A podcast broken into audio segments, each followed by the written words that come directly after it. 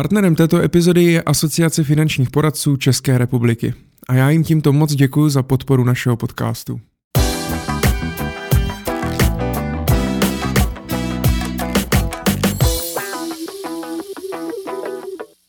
Vítejte u 18. epizody podcastu Myšlení finančníků. Moje jméno je Michal Doubek a vítám u nás ve studiu i mého dnešního hosta. Tím je Jan Maňák, aktuálně šéf obchodu pro společnost BNP Paribas Asset Management, jednoho z největších správců aktiv v Evropě. Honzo, dobrý den. Dobrý den. Jsem moc rád, že jste přijal naši nabídku eh, posedět s námi tady u mikrofonu. Já se všech hostů na začátku ptám stejnou otázku. Eh, vy jste náš posluchač, tak možná víte, co za otázku přijde, ale zajímá mě, jakým způsobem jste se dostal do financí, protože ne vždycky je to dětský sen stát se eh, šéfem obchodu pro velkou, pro velkou investiční společnost nebo pracovat v bance. Tak jak to bylo u vás? Byl to váš dětský sen? Eh, dobrý den, Michale. Já než se k tomu dostanu a zodpovím, tak eh, jenom jsem chtěl říct, že teda jsem skutečně váš posluchač a uh, musím říct, že se mi ten váš počin moc líbí, že to, mi to přijde originální, mně se líbí příběhy 20. století a tohle vidím jako takový podobný počin, sice v takové úzké oblasti zaměřený na finance, možná na kratší dobu, protože se bavíme většinou o posledních 30 letech, ale moc to oceňuju, takže skvělý nápad. K tomu, jak jsem se dostal do financí. Um, já jsem vlastně maturoval ještě uh, za toho takzvaného starého režimu. A já jsem měl problém s ruštinou, takže já jsem v podstatě neměl moc na vybranou na jinou školu než nějakou techniku. Takže jsem začínal na elektrofakultě, kde jsem příliš dlouho nepobyl, přeci jenom ty leta byly takový zajímavý, uh, hodně se toho dělo, um, přišla revoluce, um, pak jsem se dostal znova na ekonomku, a, ale musím říct, že vždycky mě trhy zajímaly, akorát mi to v té době před rokem 89 přišlo jako, jako v podstatě jako dneska byste uvažoval o cestě na Mars. Že prostě vím, že pár lidí dělalo v živnobance v Londýně, prostě byla to prověřená elita, většinou to byly komunistické kádry, eh, nebylo to reálný se tam dostat, bylo to skutečně jenom velmi, velmi elitní a najednou po těch 90. nebo začátkem těch 90. let se ty možnosti otevřely, takže mě to vždycky táhlo a musím říct, že jsem teda profesně začínal eh, malinko jinde. Já jsem studoval mikro, k tomu se určitě dostaneme, ale eh, pak mě tedy jakoby do banky mě vlastně dostal, dostal eh, kamarád mého kamaráda, který prostě potřeboval zacpat nějakou díru v bance, kde jsem začínal, která se jmenovala Girokredit a bylo to v podstatě víceméně náhoda, protože jsem dělal něco úplně jiného, dělal jsem audit a, a najednou mi za mnou někdo přišel, hele pojď, to ti bude bavit, nás tam málo, potřebujeme nějakou ruku nohou, takže pojď, pojď, pojď dělat dealing. A vy pocházíte teda z Prahy a vystudoval jste nakonec VŠE, podnikohospodářskou fakultu, je to tak? Přesně tak. A v jakém roce vy jste teda začal? Tu elektrotechniku to byla vysoká už? Jo, to byla vysoká, to bylo v roce 89, takže já jsem vlastně po, já nevím, dvou, třech měsících jsem zažil revoluci a, a, a prostě ta doba byla taková zrušená, zajímavá. Um, takže jsem prostě přes to síto toho prvního ročníku neprošel. Uh, pak jsem rok ještě dělal něco jiného a pak jsem teda nastupoval, tuším v roce 91 jsem nastupoval na podnikovku. Já jsem se v roce 90 nedostal o pár bodíků, takže jsem si to další rok zopakoval. A co jste dělal? Takže jste si o dva roky prodloužil studium. Uh, no tak já jsem vlastně rok 89-90 jsem studoval, pak jsem skončil, pak vlastně byla taková doba, že nikdo v podstatě nechtěl zaměstnance, já jsem byl ještě tak naivní, že jsem všem vyprávěl, jak to chci dělat jenom tu krátkou dobu, jak chci znova zpátky na školu. Takže, takže mi všichni říkali, jako my, my, my vlastně nevíme, eh, co s náma bude, že jo, přišla ta revoluce. Takže já jsem dělal eh, skladníka ve společnosti Rudý Letov, kde se už v té době montovaly kabely, kabely do, do eskortů jo, a do, do Mondejí, tuším. A prostě asi jsem tam byl takový, já jsem mluvil anglicky, takže pro ty, když přijeli ty akcionáři z Německa, pro ty konkrétní dílny, tak z toho byli jako překvapený, že tam mají nějaký skladníka, který se s ním mají domluví a tak. A kde jste se naučil anglicky? Eh, no tak um, trošku, já jsem jako při škole nějaká um, jako neříkám, že jsem se domluvil úplně super, super, ale prostě nějakou základní slovní zásobu člověk pochytal, hlavně z písniček, asi bych řekl že to bylo takový nej... Já jsem měl pár, pár uh, ročníků ke konci základky, uh, chodil jsem na nějakou dobrovolnou angličtinu, ale, ale a pak asi nejvíc myslím, že zdroj byly ty písničky. A tu vysokou školu, já tady mám teda, že jste dokončil rok 98, ale nevím, jestli je to správně, protože pak mi to vychází, že jste studoval 7 let, ale doktorát nemáte, myslím. Tak... Já, já jsem daňově optimalizoval. ne, tak, tak já nevím, co jste si na tom LinkedInu přečet. Já jsem vlastně mezi bakalářem a inženýrem strávil rok ve Francii na École de Commerce, což byla prostě nějaká partnerská škola, vysoké školy ekonomické. Takže tam jsem si to protahl vlastně o rok. Myslím, že z tohohle studia mi ekonomka neuznala nic, nebo jenom nějaký kredity, které mě spíš mrzely, protože bych je mohl použít na něco zajímavého. A myslím, že potom to inženýrský studium jsem si taky protahl asi o nějaký rok, takže si pamatuju, že od chvíle, kdy jsem přestal běžně docházet do výuky, do chvíle, kdy jsem potom promoval, takže tam vlastně vyrostla ta nová aula, že to pro mě bylo takový zjevení.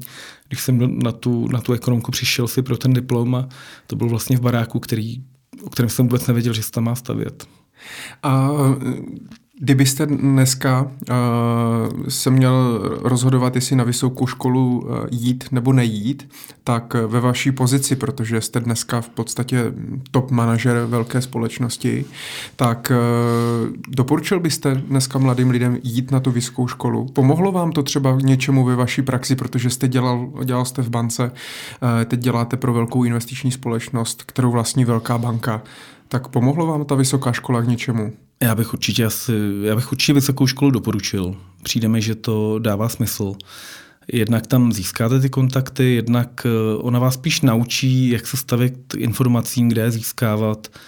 Eh, donutí vás k nějakému režimu. Je to takový ten přechod mezi tou středoškol, tím středoškolským drillem a potom tím, eh, tím reálným životem. Takže já bych to určitě doporučil, ale musím říct, že tyhle debaty jsme vedli už tehdy a vlastně ten člověk, který mě do bankovnictví přivedl, tak ten vlastně vysokou školu neměl.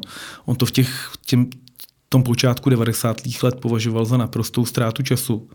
On radši jel do Ameriky a tam prostě pracoval někde na pumpě a, eh, a v podstatě vysoká škola to bylo něco, co ho mělo, takže to není úplně nová otázka. Jo. Já myslím, že tady, že tady je pořád, spíš si myslím, že s tím, jak si ten systém u nás sedá, takže to uplatnění těch lidí, kteří ten diplom mít nebudou, asi bude náročnější. Já vím, že jsou případy jako majitelé různých velkých firm, kteří tu vysokou školu buď nevystudovali, anebo, nebo, nebo z ní odešli v průběhu ale oni si to mohou dovolit, ale ty lidi, kteří jsou v té hierarchii firmy několik úrovní pod nima, tak ty už takovouhle, takovouhle volbu nemají. Takže já bych rozhodně doporučil na školu děte. A v průběhu té školy, tak eh, jste se tomu věnoval tý, tý, hodně té ekonomii nebo finančním trhům, jako jste si tam četl něco a, a, a chodil do nějakých zájmových klubů třeba a podobně? Já jsem, se, já jsem se spíš zajímal o trhy celkově. Ono je pravda, že v těch 90. letech, možná, že nejvíc jsem se k tomu čuchl v té Francii, kde jsme měli několik zajímavých eh, kurzů eh, a učili tam lidi ze Spojených států a líčili to velmi barvitě, takže, takže člověka to k tomu přitahlo ale myslím, že jsem jakoby vysloveně nehledal cestu na finanční trh, že to byla skutečně spíš náhoda, spíš mě to chytlo, až když jsem se k něm dostal, tak, eh, tak to bylo jako zajímavý. A byl jste v té Francii, v té škole od té doby? Já jsem byl v Dijonu několikrát, ale je pravda, že on není úplně na těch běžných cestách, kudy byste jezdili to vlastně v takovém středu. Takže si myslím, že tak od roku 2000, že už jsem se tam nedostal. A Potom teda jste zmiňoval, že náhodou jste se dostal do toho Giro Credit. To bylo teda ke konci, ke konci působení na vysoké škole a tam jste teda začínal v auditu. Ne, ne, ne, já jsem v auditu jsem působil v roce 1996 a to vůbec nebylo bankovnictví, to byla skutečně auditorská firma, mm-hmm. která prostě menší česká auditorská firma, eh, tuším, že už dneska ani neexistuje, strávil jsem tam rok, byl to zajímavý rok, měl jsem tam okolo sebe fantastický kolegy, ale myslím, že asi kdo mě zná, tak ví, že nejsem úplně typ do auditu a když jsem dostal tu nabídku, pojď to zkusit do banky, tak jsem si říkal, že to může být zajímavý a myslím, že to byl krok správným směrem.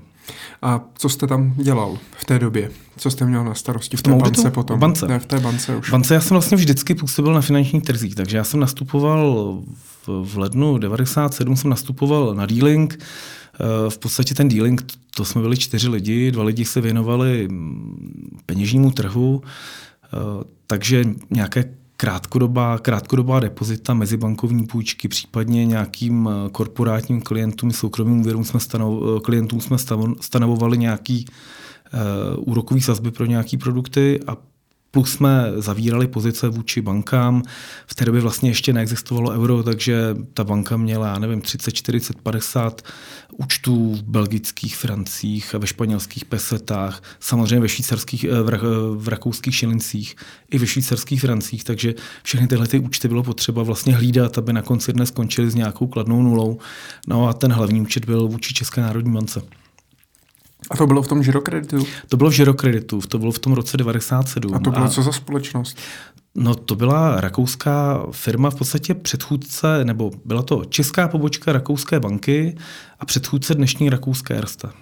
Takže někdy v roce 98 ta banka přemalovala štíty z žirokreditu na Erste Bank. E, začaly tam vlastně docházet e, kvalitní manažeři, kteří už se nějakým způsobem chystali na Eh, přebírání spořitelny, nebo případnou privatizaci spořitelny a potom vlastně takhle jsem se dostal později do spořitelny. To znamená, že uh, Erste Bank jako taková, protože ta v Rakousku je uh, od, od kdy? Dlouho? Dlouho, dlouho, já nevím, 1858 střelím od boku. Takže ale... oni si založili ceřinou společnost Giro Credit? Ne, ne, ne, ne. Nebo oni, oni vlastně, ta dnešní Erste vznikla hmm. fúzí, eh, prostě to byly dvě menší regionální banky, které spůzovaly a které dohromady vlastně sformovaly tu dnešní Erste. A tahle ta vlastně spojená Erste potom privatizovala spořitelnou někdy v A jedna z nich 2000. jako z těch malých bylo Girocredit teda? Nebo jedna kde... z, ano, ano, jedna z těch malých byla Girocredit. A... Která tady už měla vlastně teda po revoluci si tady udělala pobočku ano. a potom se to teda spojilo do té Erste no, a, a Erste se připravovala na, na tu privatizaci spořitelny. Protože ta původní Erste vlastně v Čechách nebyla, tak tady v Čechách to proběhlo jenom tak, že, se, že ta naše malá banka se přejmenovala eh, ze Girocreditu na Erste Bank Česká republika takže tuším, že od roku 98 působila pod tímhle jménem a potom v roce 2000 velká rakouská Erste privatizovala eh, spořitelnu a při té příležitosti spořitelna koupila tu malou českou ceřinku, aby tady nebyly dvě různé entity eh, od té samé banky. Mm-hmm. Takže jste u toho všeho, všeho byl v tom, eh, jako v tom dění, když se to dělo? No, byl, ta banka byla malinká a já myslím, že ten dealing svým způsobem byl takové srdce té, té banky. Tam bylo, když jsem nastoupil řádově 100 zaměstnanců, když docházelo k fúzi, tak tam bylo těch lidí řádově dvojnásobek, nějakých 200 lidí a vlastně všechny významnější toky museli nějakým způsobem protéct před na, přes nás. Takže vy jste pak ale pokračoval, teda byl jste tam až do roku 2001 nebo do konce roku 2000, uh, eh, tak jste pokračoval v tom Erste. Teda. Nebo v český spořitelně? Nebo jo, já jsem tam... vlastně na jedné židli. Mně se ta židle vlastně uh, už to řeknu pod zadkem, přejmenovala, nejdřív to byl Girokredit, pak jsem dělal identickou práci v bance, která se jmenovala Erste, hmm. ale bylo to stále stejné místo a potom, když došlo k fúzi, tak samozřejmě ten dealing, to samé pracoviště ve spořitelně bylo pomalu o řád větší, tam bylo řádově nějakých 20, 30, přes 30 lidí, eh, takže samozřejmě tam bylo mnohem větší specializace než, než na tom malinkatém dealingu té Erste Bank český. A co jste všechno v tom dealingu musel, musel dělat, nebo jak vypadala ta, jakoby ta práce jako taková, protože já si to vůbec nedokážu představit. Bylo to asi na počítači, ale tehdy jaké byly počítače? No, v podstatě všichni, takový to, to, základní, to základní eh, vybavení, co měl každý dealer, eh, byl v první řadě Reuters terminál, s kterým jste komunikoval s dalšími účastníky na trhu, takže vlastně všechny banky měly svůj vlastní Reutery, přes který se obchodovaly nějaké depozitní produkty, typický takový nejběžnější byl, byla nějaká overnightová likvidita, čili prostě standardní obchod 100 milionů korun v té době, nevím, kolik je to dneska, kolik, eh, jaké obchody se dělají, když ty banky si vlastně navzájem půjčovaly peníze, aby si vykryli tu nějakou likviditu, protože v tom systému je nějaký objem peněz a na konci dne v tom systému musí být ten samý objem peněz, ale ty banky si to mezi sebou musí nějakým způsobem předat, takže si navzájem půjčují. komu přebývá, ta banka půjčuje tomu, komu, komu naopak chybí. No a potom, eh, to se asi budete smát, já jsem taky myslel, když jsem nastupoval v roce 97 do banky, že tam bude nějaký technologický vybavení, ale to, co jsem vyfasoval, to byla vlastně obrovská kalkulačka. Nejdůležitější bylo, že měla velikánský tlačítka a spoustu desetinných míst, takže se tam dali dobře počítat ty úrokové platby prostě pro miliardové řády eh, a hlavně se nepřeklepnout, neudělat chybu, takže proto ty veliký tlačítka a veliký displej. Takže... No právě a vy jste to potom teda zadával, tady ty příkazy, když vy, nebo vy jste hledal i tu protistranu, ta řekla fajn, tak mě a vy jste zadával ten příkaz, tak tady vám posílám 100 milionů. Tak to, to byl takový v podstatě OTC trh, takže eh, to znamená, že každý volal každému, prostě já jsem věděl, že potřebuji si někde půjčit 230 milionů a tak jsem rozvolal několik bank současně a prostě když ten, kdo mi ukázal nejlepší cenu, tak o toho jsem si, jsem si je vzal. A povedlo se to vždycky? No tak eh, vždycky, vždycky. Někdy se stalo, že prostě vám ta protistrana řekla, že vám půjčit nemůže, protože už třeba měla na, na tu naší skupinu vyčerpaný limit. A co ne, potom? No tak pak se jde schánět jinam. A, uh, Ale vždycky jste sehnal? Nebo jedna možnost byla někdy? tahle cesta, teda, že se obvolával trh napřímo a druhá cesta byla, že na tom trhu fungovalo tehdy několik, dneska si myslím, že bude tak možná jedna firma, nějaký fyzický broker, který prostě byl placený za to, že, že vlastně spojoval tyhle ty mezibankovní obchody a který zase se snažil, snažil z těch jednotlivých eh, hráčů na tom trhu vydloubat ideálně co nejvíc na všechny možné periody, takže když někdo ty peníze potřeboval, tak, eh, tak si prostě půjčil tohle cestou, že zavolal brokerovi. Někdy to bylo tak, že ty telefonní linky byly vlastně pevný, že, že vám tam vlastně ten broker celý den jako něco vyprávěl eh, o nějakých, nějakých kurzech a když jste něco potřeboval, tak, tak, jste, tak jste zmačknul tlačítko a řekl jste, hele, ukaž mi, jak by se sehnal 6 měsíců prostě v takovémhle objemu a on prostě rozvolal trh a zase přes ty svý kontakty scháněl co nej, nejlepší ceny na obě strany. Udělal jste někdy chybu? V desetinné čárce teda? Eh, chybu, chybu. Já si pamatuju chybu až později. Eh, ta byla na nějakém složitějším strukturovaném produktu. V tomhle tom jsme chybu asi nedělali, ale samozřejmě dělali se tam zajímavé věci eh, a možná asi takový nej, nejvolatilnější období bylo vlastně období měnové krize v květnu 97, což bylo vlastně jenom čtyři měsíce potom, co jsem nastoupil a v té době tady na začátku, když jsem nastoupil, tady bývaly úrokové sazby někde mezi 8 a 10 procenty. A pak najednou v té krizi vyskočily na nějaké vyšší dvouciferné a ty jednodenní, ty krátkodobé, ty dokonce vyskakovaly někam do řádu stovek procent, takže já si pamatuju nějaký tiket na, ve výši 650 procent. Jednodenní peníze, ale 650 procent, představte si to. Takže to, co dneska dostanete na ročním vkladu, tak, eh, tak to tam se dalo udělat za den, nebo pravděpodobně eh, jo, takhle nějak to vychází. 2% eh, za rok je zhruba teda těch 650% za jeden den. A jak to funguje dneska? Teda ten dealing, pořád tam sedí eh, další Honzové Maňákové a ťukají to někam. No myslím si, že těch hráčů je asi dneska míň, protože některé ty banky stačily od té doby zaniknout. Asi se obchoduje ve větších objemech, ale myslím si, že ten princip prostě musí fungovat nadále, protože ty banky prostě si potřebují tu likviditu vyměňovat, takže asi to bude trošku víc automatizovanější, ale přiznám se, že, že nesedím u toho, nedokážu, nedokážu vám říct, jak to běhá. A takže když třeba v tom roce 2008, kdy vypukla finanční krize, v podstatě říká se tomu i krize likvidity, kdy vlastně hmm. banky mezi sebou si přestali půjčovat, tak pak by to znamenalo, že vy jste seděl na tom dealingu, ale nikdo, vy jste potřeboval třeba peníze, ale nebyla protistrana. Tak já už jsem tam v té době určitě neseděl, takže Kdybych seděl, tak bych seděl asi bezpořitelně, která byla na té druhé straně, která vždycky měla té likvidity dostatek, eh, eh, takže ona by spíš byla ta, která by odmítala ty, ty, ty menší, menší banky. Eh, ale mohlo by to tak být. Já myslím, že ten, co tak slyším, takže ten trh asi vyschl, že se málo kdy půjčují peníze na delší dobu. Pokud potřebujete něco na delší dobu, tak je to spíš peníze proti penězům nějaké repo nebo případně nějaký swap. To znamená, že eh, vy si potřebujete počít koruny, ale proti tomu musíte uložit něco jiného. Takže eh, cíl je takový, aby ty banky si nějakou likviditu v nějaké měně sehnaly sami u svých klientů A pokud potom jim nevyhovuje třeba měnová struktura, tak aby se spíš vyměňovali prostě měnu, já nevím, euro za koruny nebo, nebo dolary za eura a podobně.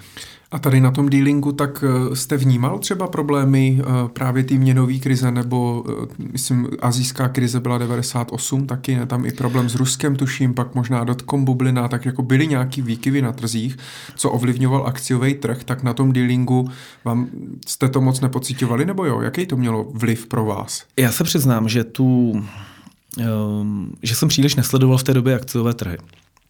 Ale uh, když jsem mluvil o té měnové krizi v České republice v květnu 97, tak eh, ona v té době vlastně eh, hodně korelovala, myslím si, že následovala krizi, která v té době probíhala v Koreji, v Jižní Koreji.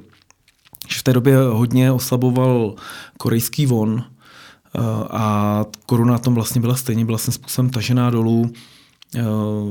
Mám pocit, že v té době to ještě vlastně nebylo euro, takže koruna, eh, koruna se obchodovala v jednu chvíli až velmi blízko 20 korunám za německou marku, což téměř odpovídá dnešním 40 korunám za euro. A od té doby teda poměrně dramaticky posílila. Ale eh, já se přiznám, že, ty, že, ty, že jsme tolik nesledovali, možná, že jsme v té době tolik nesledovali eh, to, co se děje na těch akciových trzích, nebo aspoň jsem to nevnímal já v té době. Ještě ale... dnešním 40 korunám za euro. Stalo se něco, co, o čem nevím. Uh, ne, ne, ne, chci říct, že těch tehdejších necelých 20 korun za marku, mm-hmm.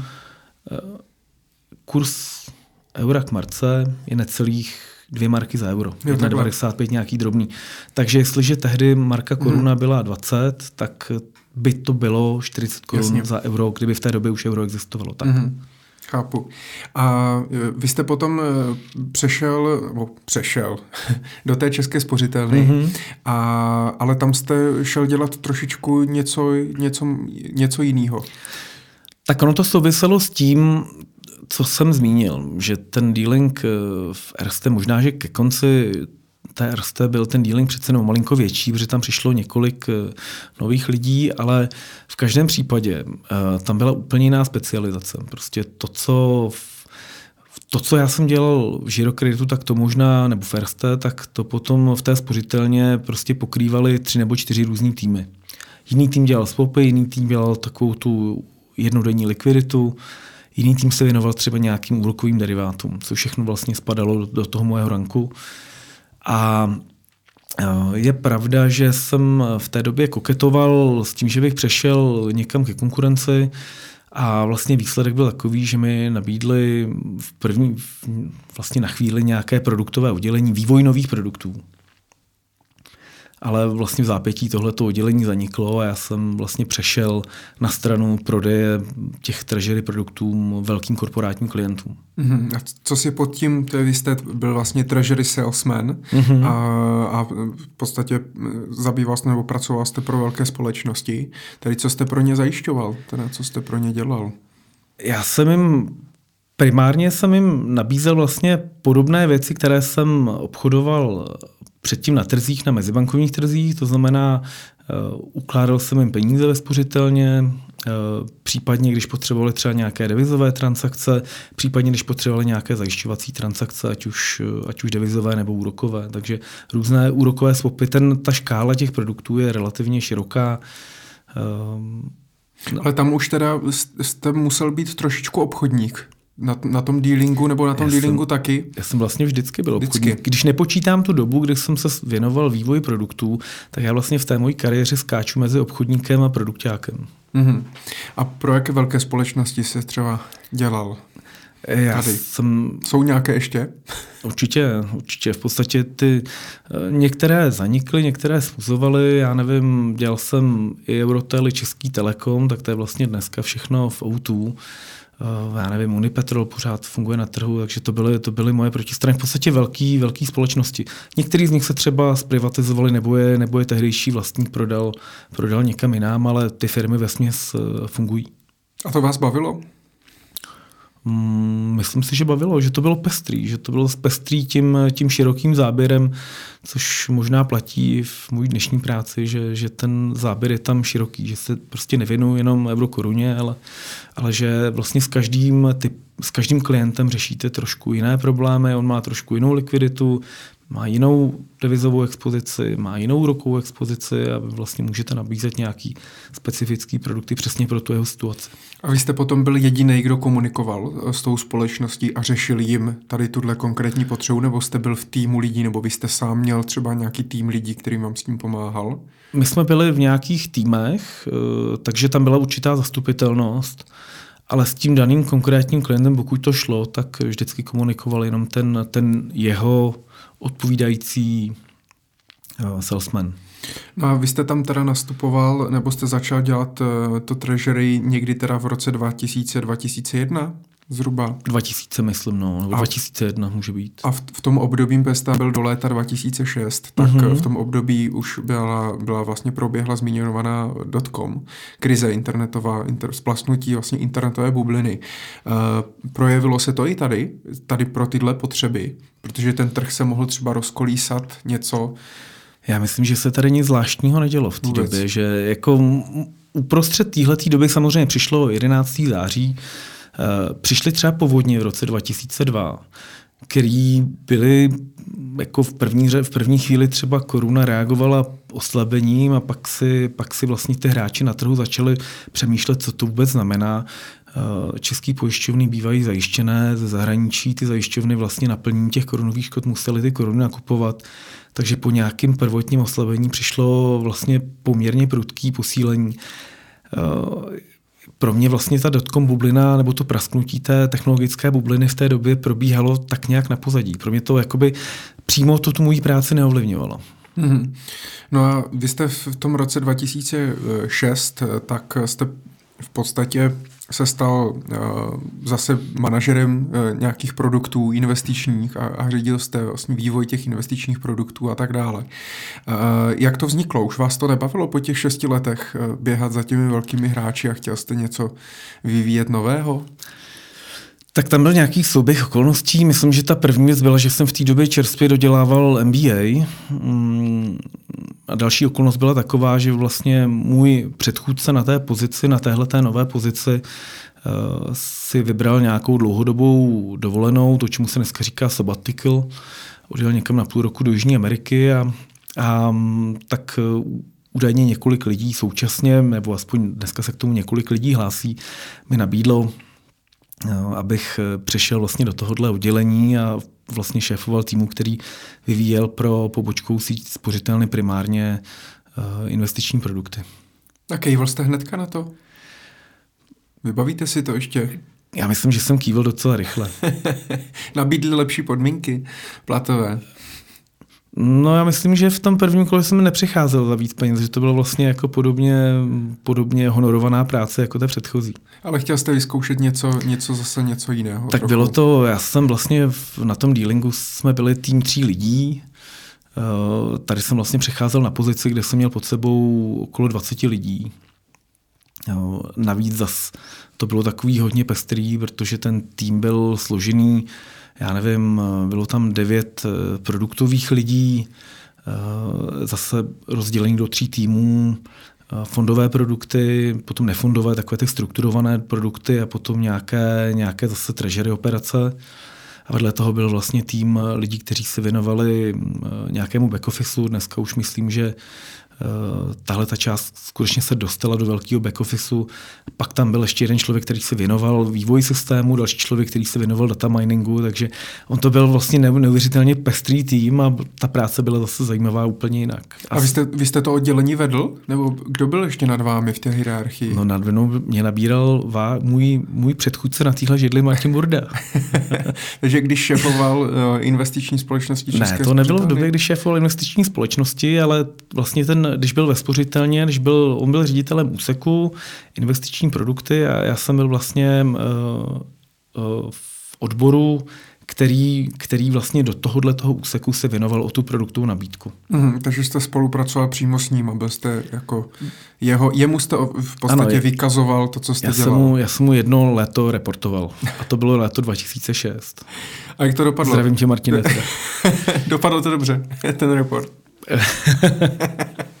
no, to je ten korporátní žargon. Máte pravdu. Nevím, to musí říct Martin, to je, to asi na něm.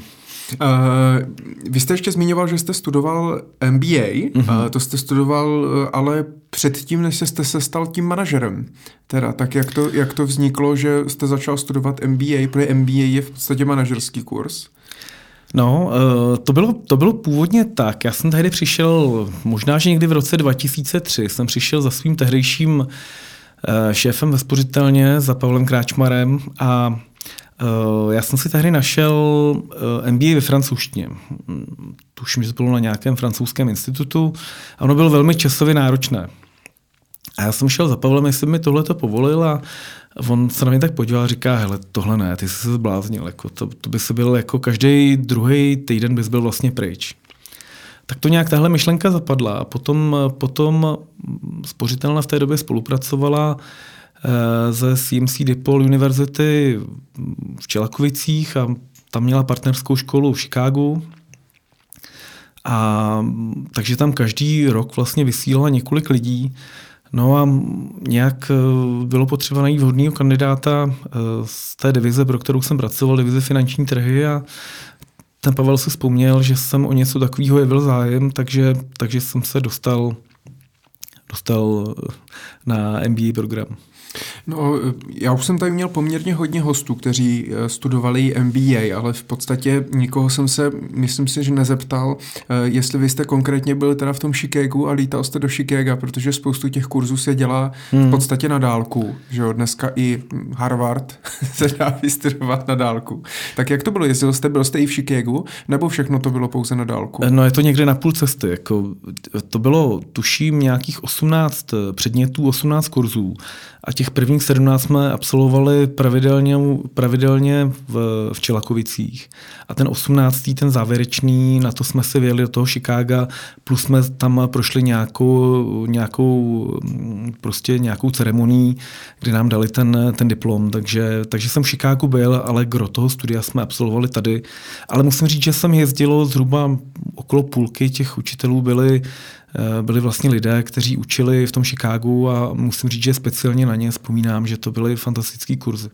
A jak to bylo náročné, celý, celý ten kurz? Uh, Zhruba to bylo, tuším, půl roku a reprezentovalo to téměř každý víkend, eh, pátek odpoledne a celou sobotu. Mm-hmm. Čili ten Pavel byl spokojený, protože jsem většinou, většinou obětoval z, vlastně do svého volna. A ona to teda zaplatila Česká spořitelna? To platila spořitelna, to je pravda, no. A vy byste si to zaplatil, kdyby to... Já nevím vůbec, kolik takový kurz stál v té době, nebo dneska, ani nevím. Vlastně, no, netuším, co to stojí dneska. Určitě to asi bude levnější. Myslím, že a bylo to, ty částky byly řádově někde okolo 400 tisíc, ale vím, že ta částka byla odvozená od nějaké dolarové částky a možná, že dneska by to bylo levnější už jenom, protože ten dolar dneska stojí méně, než stával tak v té to, době. To byste si asi nezaplatil v té době. No hlavně já tím, že jsem vlastně absolvoval ekonomku, podnik hospodářskou fakultu, tak já myslím, ono to vlastně pro mě bylo takový zhrnutí ekonomky v kostce. Já myslím, že to byla fantastická věc pro lidi, kteří třeba ekonomii nikdy nestudovali a kteří třeba, já nevím, doktoři nebo programátoři, kteří dneska řídí firmu a potřebují zpětně se nějak dokvalifikovat. Ale pro mě to přece jenom bylo hodně blízký tomu, co jsem absolvoval vlastně předtím. Mm-hmm. A, takže ale na, na druhou stranu se to i hodilo, protože potom jste se stal teda manažerem, manažerem týmu. Kolik vám bylo v té době vlastně? No to musím spočítat, já nevím, 35 řádově. Mm-hmm. Takže taková větší první manažerská práce teda byla v 35. U vás. První je poslední. A vy jste tam byl uh, dva roky, jste vyvíjel nebo řídil ty finanční, ty finanční produkty. Co ano. vám to dalo ty poslední dva roky v České spořitelně? No tak dalo mi to Dalo mi to hodně. Určitě jsem zase poznal jinou část těch finančních trhů. Já musím říct, že eh, když třeba několik let předtím, když mi zavolal kolega, který seděl o patroníž, kterého jsem neznal a řekl, že, že on je z finančních trhů a teď mi volal na ten dealing, tak jsem na ten telefon koukal, kdo je tady jako ještě víc finanční trhy než my, tak prostě to byl jiný segment těch finančních trhů podíval jsem se víc do těch v podstatě to, že tady sedíme, je trošku důsledek těch dvou let, protože to mě vlastně posunulo z těch, řekněme, virtuálních velkých peněz eh, směrem k těm investicím a potažmo k těm, k těm retailovým, eh, u kterých eh, dneska aspoň do určité míry zůstávám. Takže dalo mi to hodně, ale dalo mi to zároveň představit, nebo takový nějaký uvědomění, že, že já asi nejsem typ na řízení nějakého velkého týmu. Mm-hmm. Že to prostě mě, pro mě není nějaká priorita, že touhle cestou se asi nevydám. A co vám na tom vadí, nebo vadí? Co spíš, co si myslíte, že neumíte, nebo jaké schopnosti a dovednosti vám chybí? No, já myslím, že jsem nedovedl ty lidi dobře, nebo dobře delegovat práci, dobře nějakým způsobem ehm, tlačit na to, aby Eh, aby jí dodávali v té potřebné kvalitě vždycky. Někdy, když jsem měl prostě pocit, že, že bych si to udělal líp, tak jsem si to radši předělal sám a ve finále to bylo opravdu jako, byl to, byl to obrovský pres.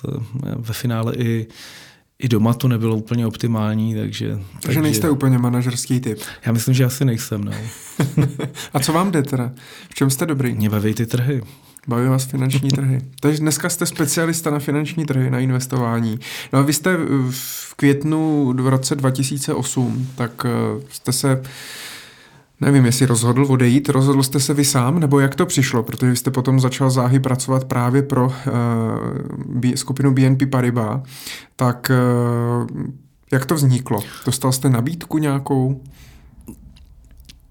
Dostal jsem nabídku a zároveň jsem uh, asi nebyl úplně spokojený s tím směřováním toho, toho útvaru, kde jsem pracoval v té době, takže vlastně byl to trošku ten push and pull, přišla, přišla, přišel zajímavý impuls, který mě oslovil. Eh, tu nabídku jsem tehdy dostal od Hrantra. Já jsem samozřejmě BNP Paribas v té době znal. Eh, věděl jsem, že z té společnosti odešel dneska můj předchůdce, můžu říct, a když jsem pak dostal tu nabídku, tak jsem začal vlastně někdy od začátku roku 2008 vyjednávat eh, s PMP o tom, jestli by to dávalo smysl, jestli by to bylo jakoby oboustranně smysluplný a, a někdy v dubnu jsem se rozhodl, že, že by to asi za to mělo stát. Že je. A vy jste hnedka začínal jako šéf obchodu, eh, nebo, nebo to byla nějaká postupná, postupná cesta? My jsme v té době tady měli takový menší tým a vlastně já jsem nastupoval eh, jako šéf té kanceláře, ale tady ten tým jsme byli vlastně dohromady i se mnou tři lidi. Mm-hmm.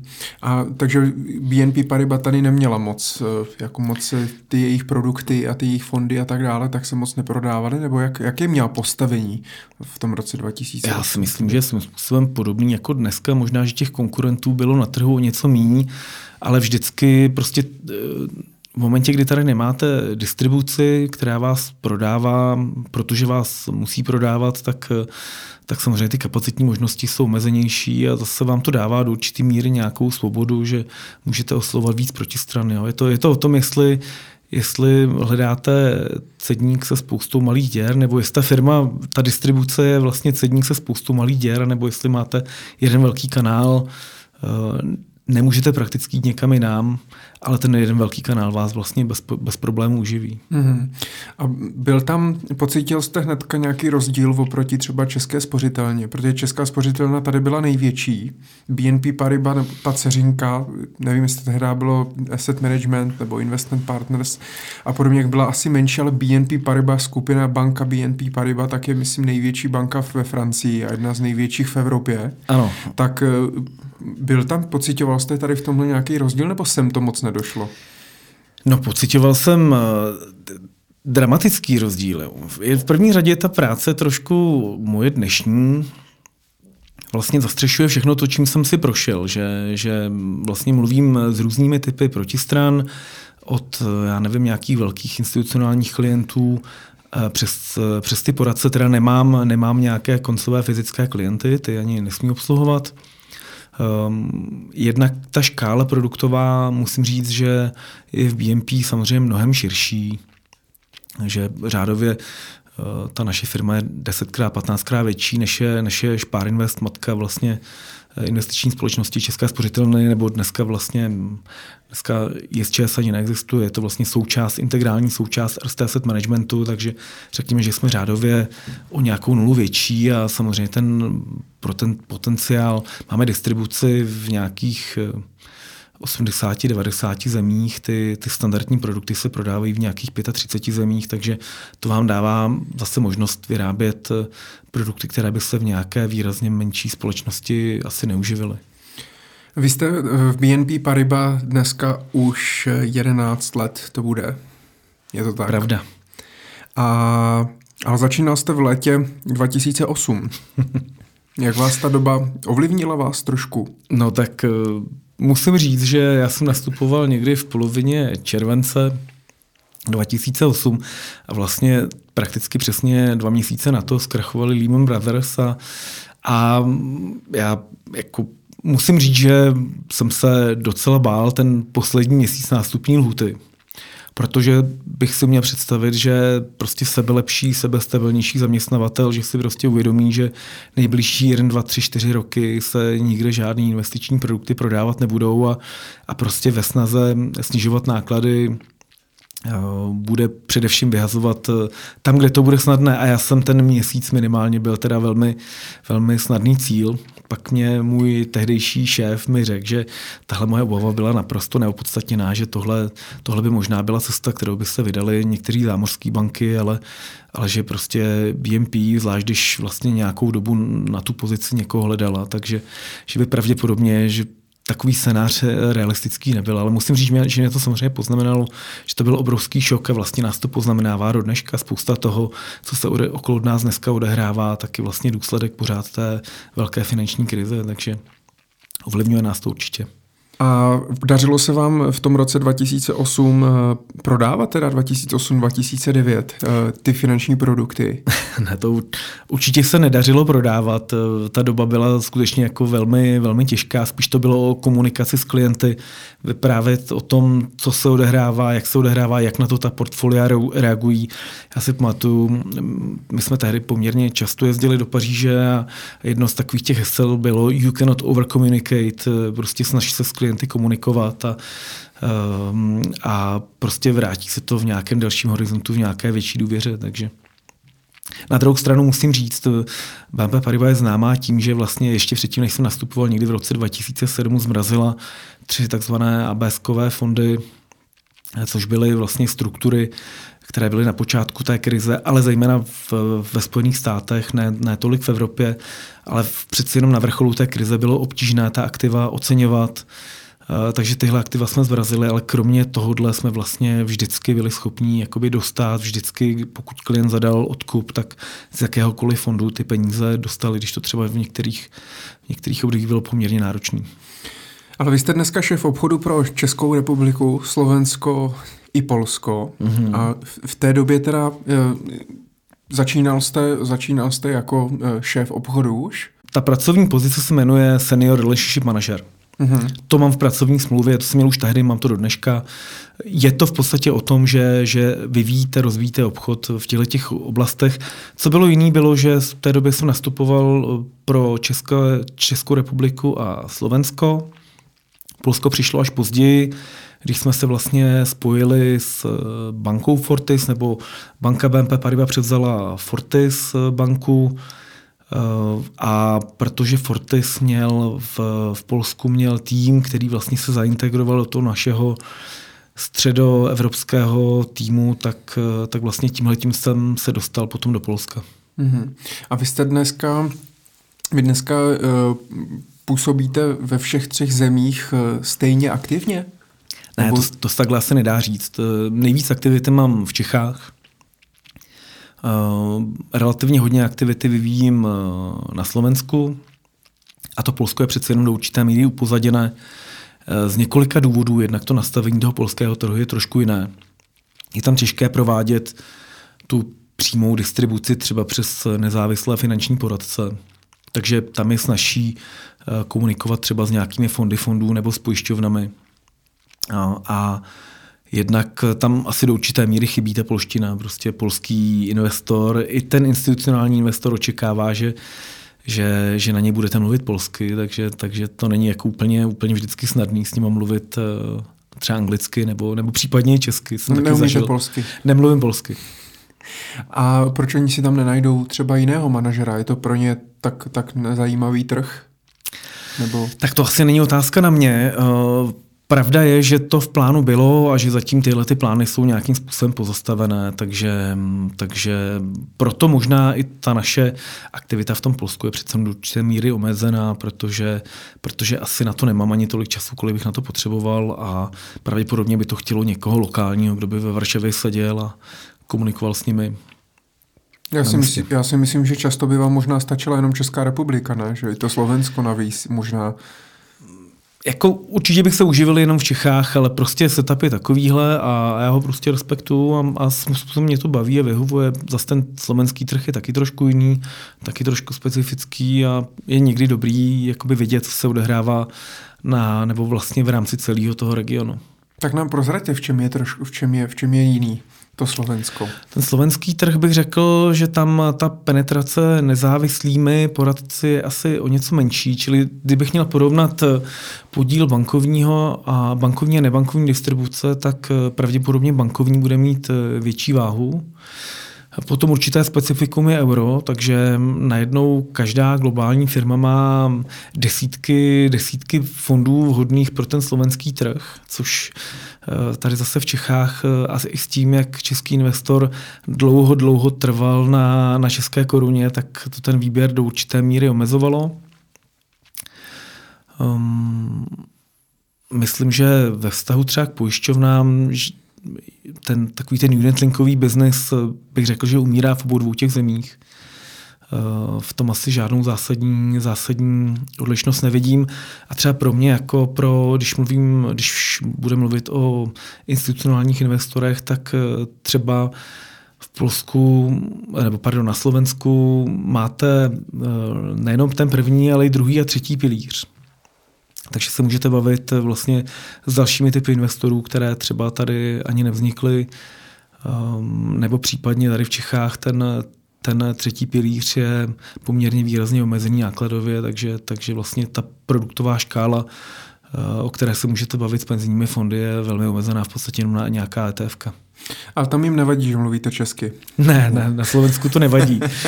Eh, myslím, že to berou jako takový příjemný folklor. Ono je to obou strany zase někteří moji konkurenti, eh, kteří dojíždí do Čech ze Slovenska, mluví slovensky a myslím si, že ten trh eh, je s tím v pohodě. A kolik dneska máte teda lidí? Vy jste začínal tady ve třech, tak dneska nás, vás no, je tady no dneska víc? je nás, nechte mě přemýšlet, jeden. Dneska jsem sám.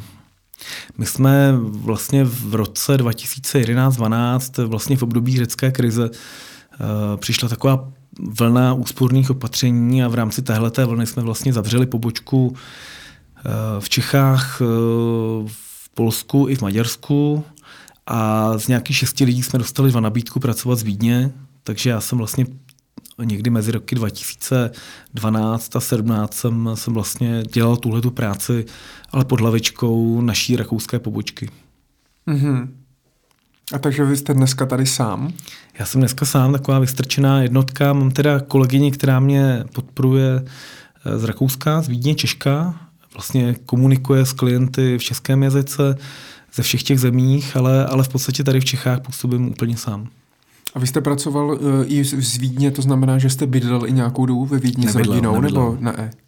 Nebydlel. Já jsem se nikdy nepřestěhoval, protože uh, už jak jste se mě ptal, jaké, jaký je ten poměr mezi těmi zeměmi, tak to vlastně nikdy nedávalo reálný smysl biznisový uh, se stěhovat do Vídně a potom jezdit na tři dny v týdnu na služební cesty do Prahy, takže vlastně rodina navíc uh, v roce 2012 dětem bylo nějakých 12 a 9 a to už přeci jenom jsou nějakým způsobem etablovaní ve škole, mají nějaké hobby, mají nějaké kamarády a vlastně vytrhnout celou rodinu, nikdo doma nemluví německy, a vytrhnout celou rodinu, abych hmm. je přestěhoval do Vídně a pak abych vlastně trávil většinou pracovní doby na služebních cestách, eh, prostě nedávalo smysl.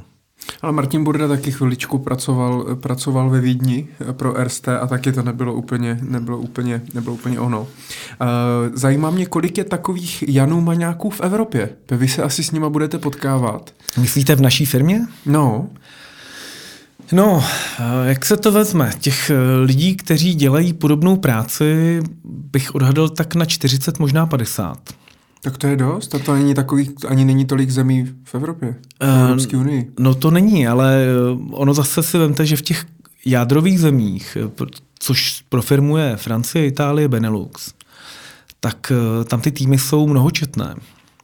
Možná, že jsem to číslo i lehce podcenil. Eh, v Itálii máme obrovský týmy a hlavně tam, tam eh, ti lidé jsou naprosto, naprosto přesně specializovaní, buď dělají jenom institucionální biznis, nebo dělají jenom nějaký distribuční biznis nebo případně v zemích, kde máme nějakou velkou vlastní pobočkovou síť, tak se třeba věnují výhradně nějakým vlastním pobočkám. Třeba mají jenom nějaký region v rámci italské BNL, Banco de Lavoro.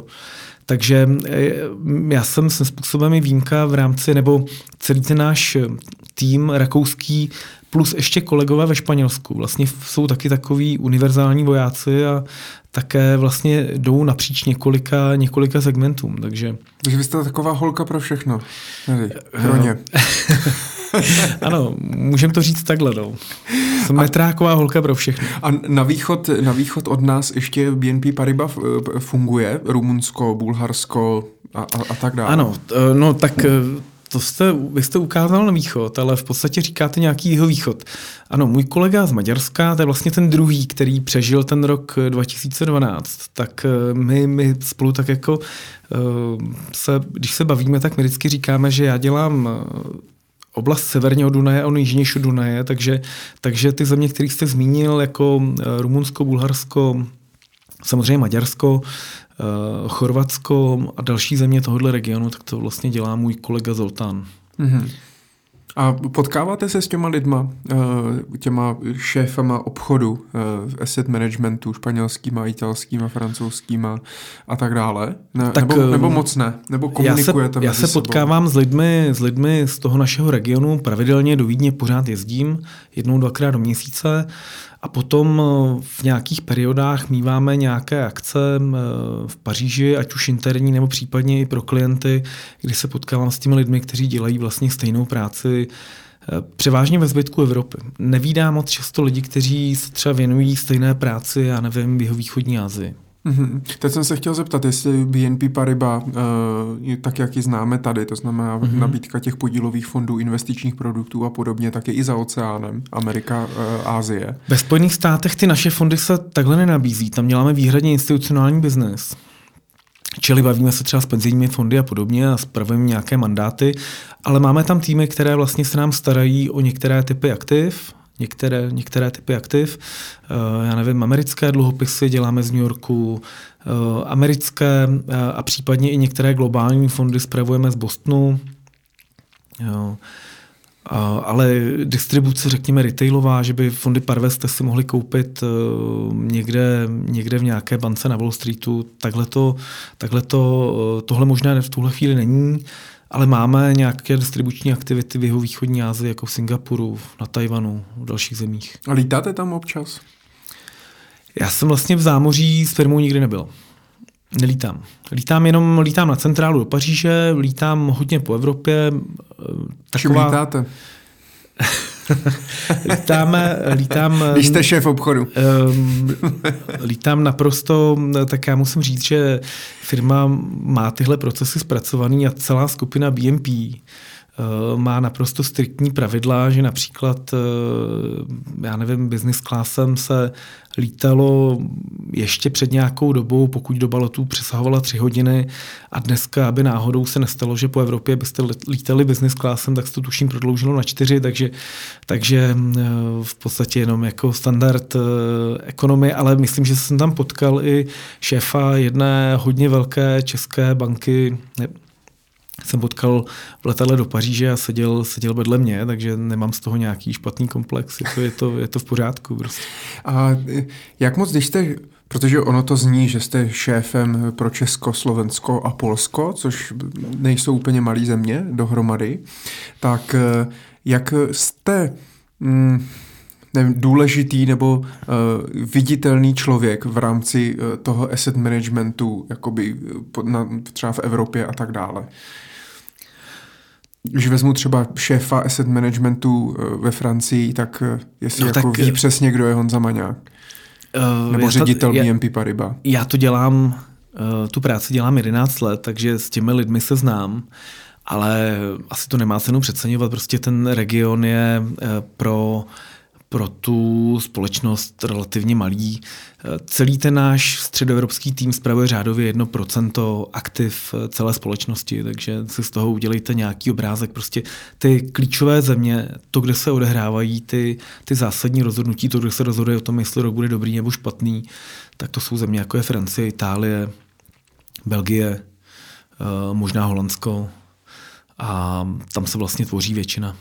A myslíte si, že je ještě prostor uh, teda růst? Že můžeme mít uh, za tady tenhle region víc než 1%?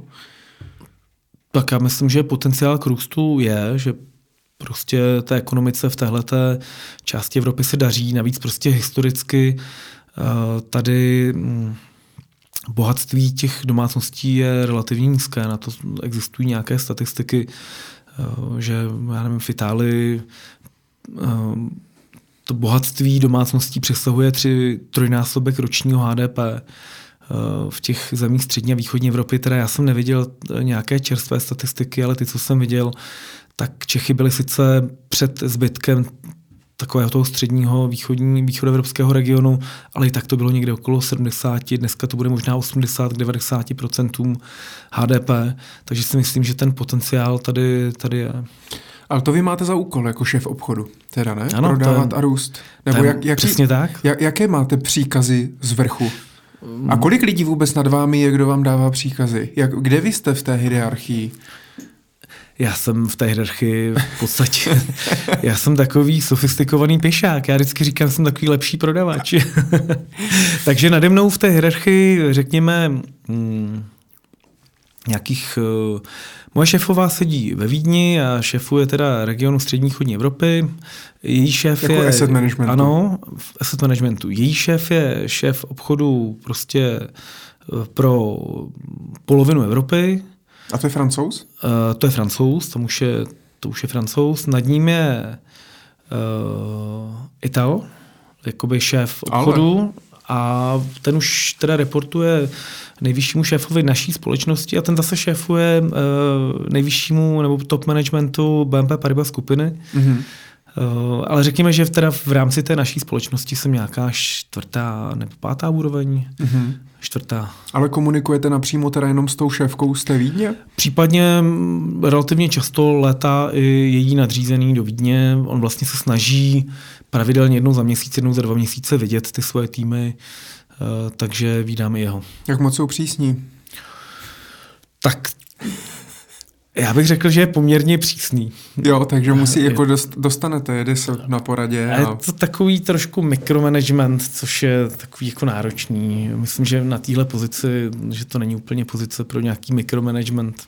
A můžete se dostat eh, vlastně výš? Je tam ta pozice? To už byste pak musel teda fakt být ve Vídni, nebo?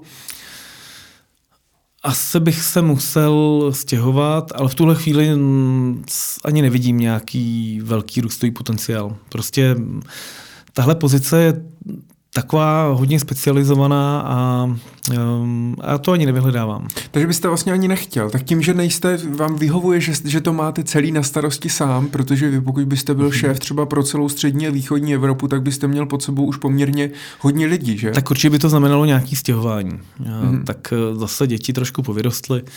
Eh, možná, že by se to dneska dalo zmanežovat trošku, trošku líp, ale jako popravdě ta nabídka není na stole, takže nemusím nad ničím takovým ani přemýšlet. A je to o tolik eh, víc finančně zajímavý? Nemusíte být konkrétní, ale často právě, když se nabízí vyšší eh, manažerské posty, tak často ty, finančně to není až o tolik zajímavý, jenom přibyde odpovědnosti a práce.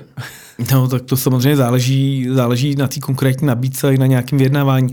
To je hrozně těžké se o tomhle bavit teoreticky. Prostě dokud není konkrétní nabídka na stole, tak já vám nedokážu říct. Takhle to bývá v rámci, v rámci, eh, v podstatě pokud dostanete nabídku, která se neodmítá eh, od vašeho zaměstnavatele, tak to často bývá jako více odpovědnosti za, za stejný, stejný objem peněz. Tak mě, ale... mrzí, tak mě mrzí, že management BNP Paribas si to neposlechne, když jsou francouzi ale, ale zajímá mě, eh, co akcie BNP Paribas dostáváte? Uh, no, tak my jsme dostávali, uh, bylo tam nějaké zvýhodnění které v podstatě nebylo až tak extra výhodné. Asi to můžu říct eh, na rovinu, už je to stejně pase, ale vlastně zaměstnanci BNP na nějaký malý objem tam bylo skutečně jako poměrně významná sleva a potom na další, na další část objemu, až tuším do výše čtvrtiny platu, byla kdysi historicky možnost nakoupit s 20% slevou. Ale za A, těch 20% bylo potřeba zdanit. Takže pro, pro jako, mohlo to klidně znamenat, že jste vlastně téměř o polovinu té výhody přišel a druhá věc, měl jste povinnost držet ty akcie potom následujících pět let, což v době, kdy časový test u cených papírů byl půl roku, tak to bylo v podstatě drastické desetinásobné prodloužení. A pokud byste odprodal dřív a neměl k tomu nějaký jasně specifikovaný důvod, tak eh, by to znamenalo, že vlastně těch, eh, to zvýhodnění těch 20% budete muset ještě zpětně doplatit. Takže... Takový danajský dar. Svým způsobem, jako vždycky, když jsem o tom přemýšlel, jsem si říkal, jestli by nebylo lepší si koupit akcie na trhu a mít možnost je prodat kdykoliv, protože já se nedostávám k nějakým insider nebo k nějakým vnitřním informacím, které by mi znemožňovaly, zakazovaly obchodovat. Já vlastně dostávám informace o tom, jak se skupině daří, stejně jako zbytek trhu, nebo případně ještě později z nějakých prostě interních zpráv, takže já jsem nikdy nebyl na tom seznamu zaměstnanců, kteří neměli právo v nějakých obdobích obchodovat. A v tomhle případě to zvýhodnění skutečně, skutečně jenom, jenom vlastně stálo nějakou flexibilitu. Vaše šéfka tak může nakupovat, nebo ta už ne? Já si myslím, že ona na tom bývala stejně. V té době, kdy tenhle ten program byl, tak ona vlastně byla na stejné pozici jako já a mohla zrovna tak nakupovat jednou za rok e, mohla nakoupit až do výše čtvrtiny svého platu s takovýmhle relativně drobným drobným zvýhodněním a tenhle ten program stejně potom následně skončil, protože najednou ta banka měla kapitálu dostatek a nepotřebovala ho, takže, takže já nevím, poslední tři, čtyři roky tahle možnost tady ani není. A máte nějaké akcie BNP? Držíte? Ještě držím nějaké akcie, akcie BNP. Musím říct, že ten poslední rok to trošku bolelo, ale držím. A vyplácí dividendu? Vyplácí dividendu. To je teďka atraktivní dividenda. Kolik vyplácí?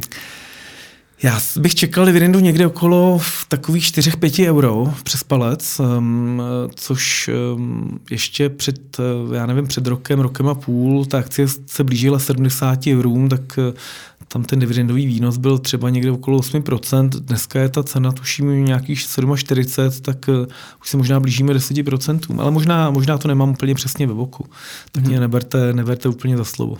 A uživí vás to? Jenom Co? dividenda z těch akcí? Ne, Asi určitě ne. ne. Tolik jich nemáte.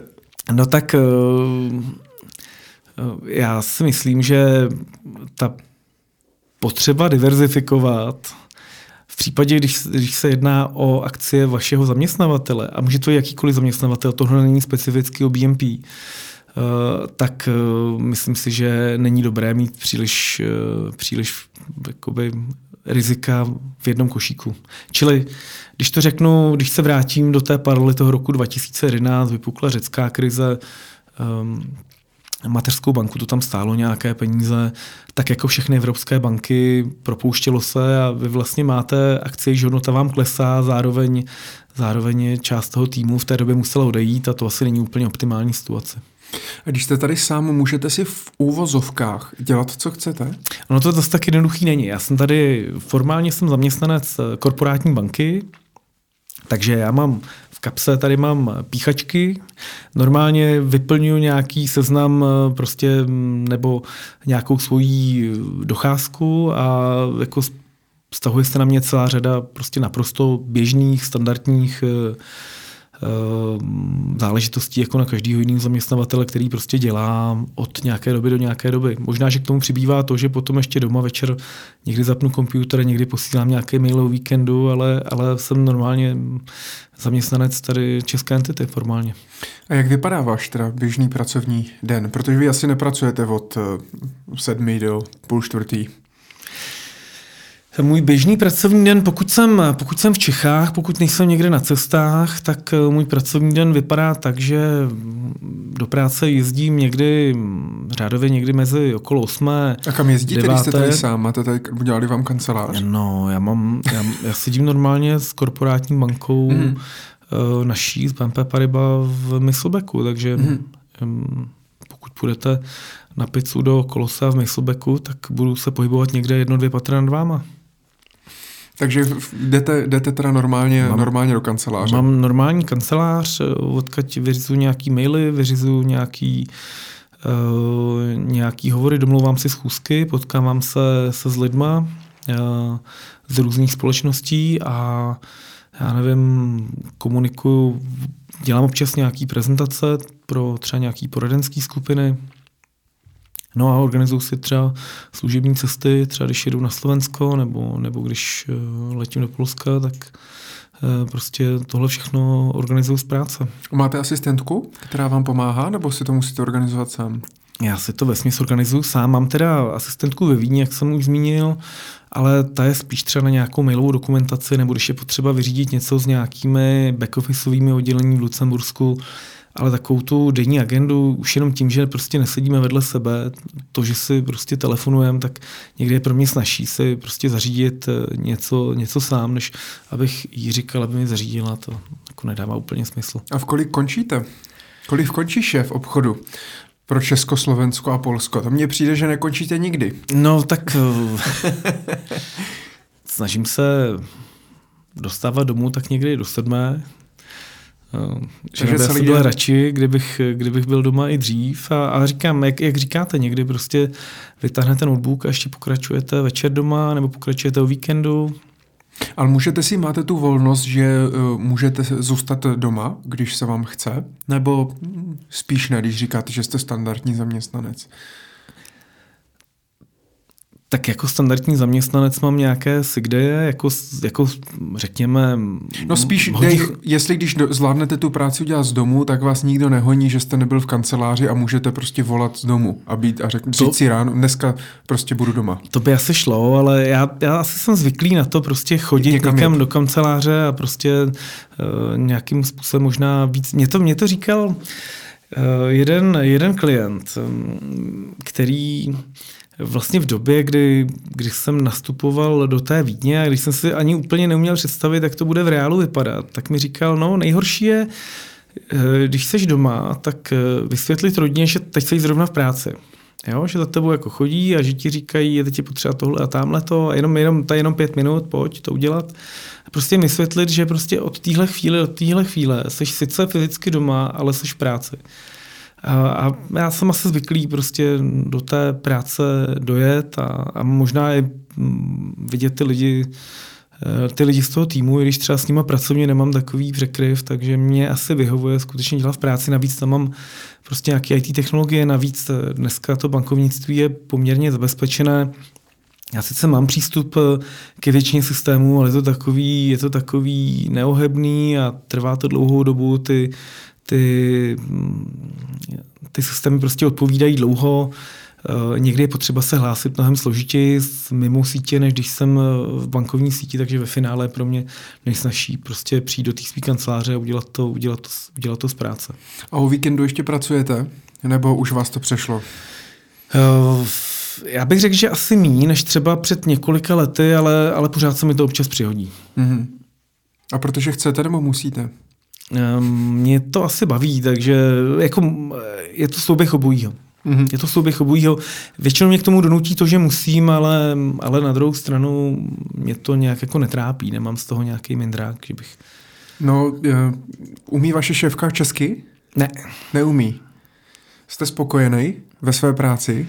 Mm. A s vaším francouzským zaměstnavatelem? Ve směs, jo. Neplánujete zatím žádnou změnu? Zatím je to Zatím dobré. ne.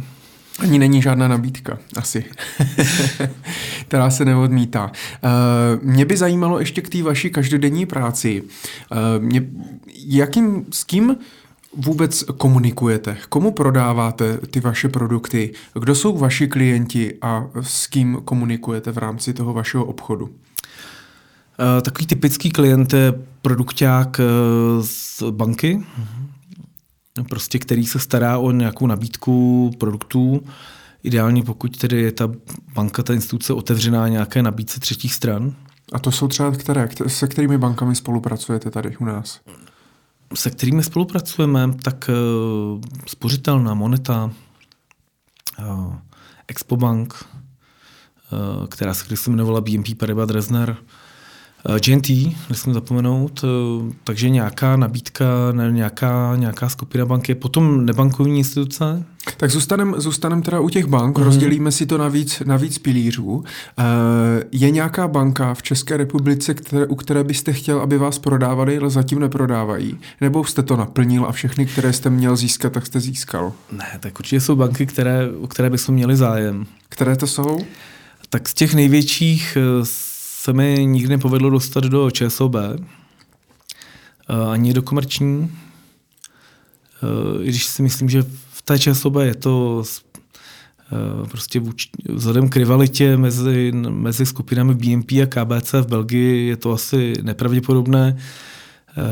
V komerční si umím představit, že tam to asi není o nějaké ideologii, ale, ale prostě nenašli jsme nikdy nějaký překryv. Ale BNP Paribas měla taky nějaký souboj se Societe General že v minulosti. Já si myslím, že v té době, kdy vznikala BNP Paribas, čili fúzí těchto těch dvou entit, takže že v té fúzi, že to měla být trojfúze, ano. že v té době jsme eh, jako byla ve hře i fúze Societe General. Societe General. A také u nás ve firmě, pokud se mluví o té fúzi s velkým F, tak je to ta fúze z roku 99. I když ta firma potom následně prošla dalšími fúzemi, nebo spíš přebírala banky já nevím, v Turecku, v Itálii, naposled v Polsku, tak, tak stejně ta fúze s velkým F je prostě tak, kdy vzniklo BNP a Paribas. A vy s nimi jednáte třeba s tou komerční bankou, že, e, má, že jste, asi jste na nějakém jednání byl, oni vám řekli ne? Teď asi tak... žádné aktivní jednání úplně, úplně neprobíhá. Ale probíhají jednání s jinými bankami. S jinými bankami. Jak moc je těžké přemluvit banku? Nebo musíte přemlouvat? Jste v pozici, kdy musíte přemlouvat? Dneska už je to asi, dneska si myslím, že, těch, že ta nabídka je poměrně široká a je to skutečně o tom, že se snažíte přesvědčit o tom, že ta vaše nabídka je má co přinést. A uh, podle čeho vlastně se rozhodují, nebo co vy, vám, co vy jim musíte nabídnout, jaký jsou ty parametry, jako podle čeho? Je to jenom o odměně, nebo, nebo o, čem, o čem to je? na základě čeho oni se pak rozhodnou? Nebo o čem si myslíte, že, že to je? To nevím, to je asi po každé trošku jiné. Někde je to tak, že chtějí mít tu nabídku relativně jednoduchou a že jim prostě stačí dva, tři, čtyři partneři a nechtějí přidávat pátého. Někde je to třeba o tom, že mají jeden formulář a v momentě, kdyby tam přidali nového partnera, tak už by se nevešli na jednu stranu, už by byli na dvou stranách. Je to, je to, je to všude, je to malinko jinak. Nebo jsem zmínil ten Eh, nějakou tu, řekněme, celoskupinovou rivalitu, což taky může být prostě nějaký negativní faktor. Um, a samozřejmě ten podíl na management fee je také, také asi důležitý pro ně, jestli co jsme vlastně schopni nabídnout. Mm-hmm. A jak, kolik bank vám se podařilo získat za tu dobu, co jste v BNP? Je, teď jste mě dostal. Ono některé banky přišly a zase odešly. Přesně tak. Uh, a tak zhruba, nemusí to být přesně, ale... Jako já tak většinu průměrně získávám jednoho, dva, někdy tři nové klienty ročně ve všech těch zemích dohromady. Hmm. Jako není to, není to o tom, že by, že by vám přibývali, přibývalo pět, deset klientů ročně. A tak to asi není ani potřeba, ne? Ono potom nějakým způsobem pak ukomunikovat eh, Právě. v takhle malém týmu taky není zase tak úplně jednoduchý. A to znamená s těmi bankami, se kterými spolupracujete, tak eh, dneska eh, v podstatě pak už to funguje jenom na bázi určitého servisu, to znamená dáváte jim nové informace, přicházíte s novými produkty, školíte je, ukazujete, jak to prodávat, jak to vysvětlovat a tak dále a udržujete ten vztah jako takový. Nebo prostě máte nápad na produkt, nebo vidíte produkt, který někde už běží a funguje dva, tři roky, říkáte si, tohle by bylo zajímavé pro českého investora a pak jdete za těma bankama a říkáte, hele, co, bys, co bys tomu řekl? Myslíš, že to je dobrý? Eh, koupili byste si to, doporučili byste to vašim klientům? A je to vlastně takový, děláte takový marketing o tom, my dneska máme těch korunových fondů asi 14 a eh, jako těch možností, co nového zavést, zase není tolik. Jako musím být velmi selektivní, takže potřebuji třeba slyšet od těch našich protistran, že se jim nějaký produkt líbí, že zajímá a když ho dodáme v koruně, takže by byli třeba ochotní ho nabíz, nabídnout do té své distribuční sítě. A potom druhá věc je, že ono to portfolio produktové není, není statické. Ono se to hodně mění, navíc se zpřísňuje regulace. Eh, některé produkty teďka třeba upravujeme i kvůli Brexitu, takže vy vlastně komunikujete nejenom o tom, co máte nového, ale třeba co se odehrává nebo odehraje v tom vašem stávajícím portfoliu. A s, s kým tam jednáte? v těch, v těch bankách? Přímo s nějakými řediteli nebo s těmi eh, produktovými manažery? Nebo? Typický jsou, jsou produktoví manažeři, kteří prostě se starají o tu nabídku a uh, samozřejmě záleží, záleží o, čem, o čem se bavíme. Jestli je to vývoj úplně nového produktu, tak tak ten, ten záběr je širší, když se bavíme třeba o tom, že přejmenováváme fond na X na, na, na Y, tak, tak to je prostě, řekněme, do určité míry rutinní záležitost, nebo když tam dojde k nějaké jiné úpravě. Občas se sfuzují dva fondy do jednoho, některá menší strategie zaniká, takže to bývá taky taková kampaň. A bylo za, těch, za, za tu dobu, co jste tam, tak byla nějaká banka, která s vámi rozvázala spolupráci a přestali vás uh, nabízet? Určitě byla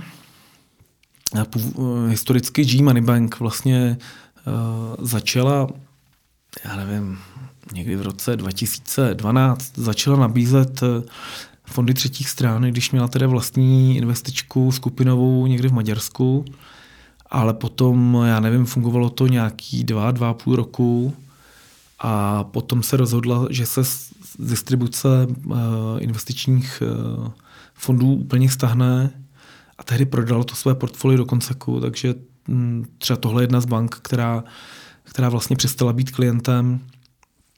A jiné banky, kde prostě ten, ten biznis třeba se zaběhl, nějakou dobu fungoval, potom došlo k nějaké změně modelu, nebo došlo třeba k prodeji, uh, prodeje, prodeji uh, kmene Citibank do Raiffeisen a ten biznis prostě dneska vypadá jinak, než vypadal předtím v dobách té, té City. Takže, takže i takovýhle případy jsou prostě eh, jako, eh, jako mají produkty nějaký svůj cyklus, tak jej mají i teda někteří klienti. Někde je ten cyklus kratší, někde je delší. Byl jste smutný z toho? Když jste za to nemohl samozřejmě. No tak eh, ono je to poměrně mm, pracný a náročný a vlastně pro ty, na ty klienty vlastně to je další možná taková ta skrytá agenda, že vlastně musíte pravidelně dělat nějaké revize, uh, revize uh, smluv nebo revize nějakých těch compliance, musíte pravidelně sbírat o nich nějaké informace. Je to poměrně náročné a když vlastně vidíte, že ten mm, vztah s tou protistranou k ničemu nesměřuje, tak, tak samozřejmě to jako asi nepotěší nikoho, žádného salesmana, že všichni chceme, chceme prostě prodávat a chceme šťastný, spokojený klienty a když vidíte, že ty vaše produkty eh, je nějak neoslovují, tak to, tak to asi nikoho nenaplní. No. Ale zatím se nestalo, že by někdo nechtěl přímo konkrétně s vámi spolupracovat. Jako se mnou, jako mm, s No s, s Honzou Maňákem teda to řešit nebudu. Ne, Ale ne. on tady nikdo jiný není, tak Máte smůlu. ne, takhle to neběhá. Takhle, uh, já to samozřejmě nemůžu vyloučit.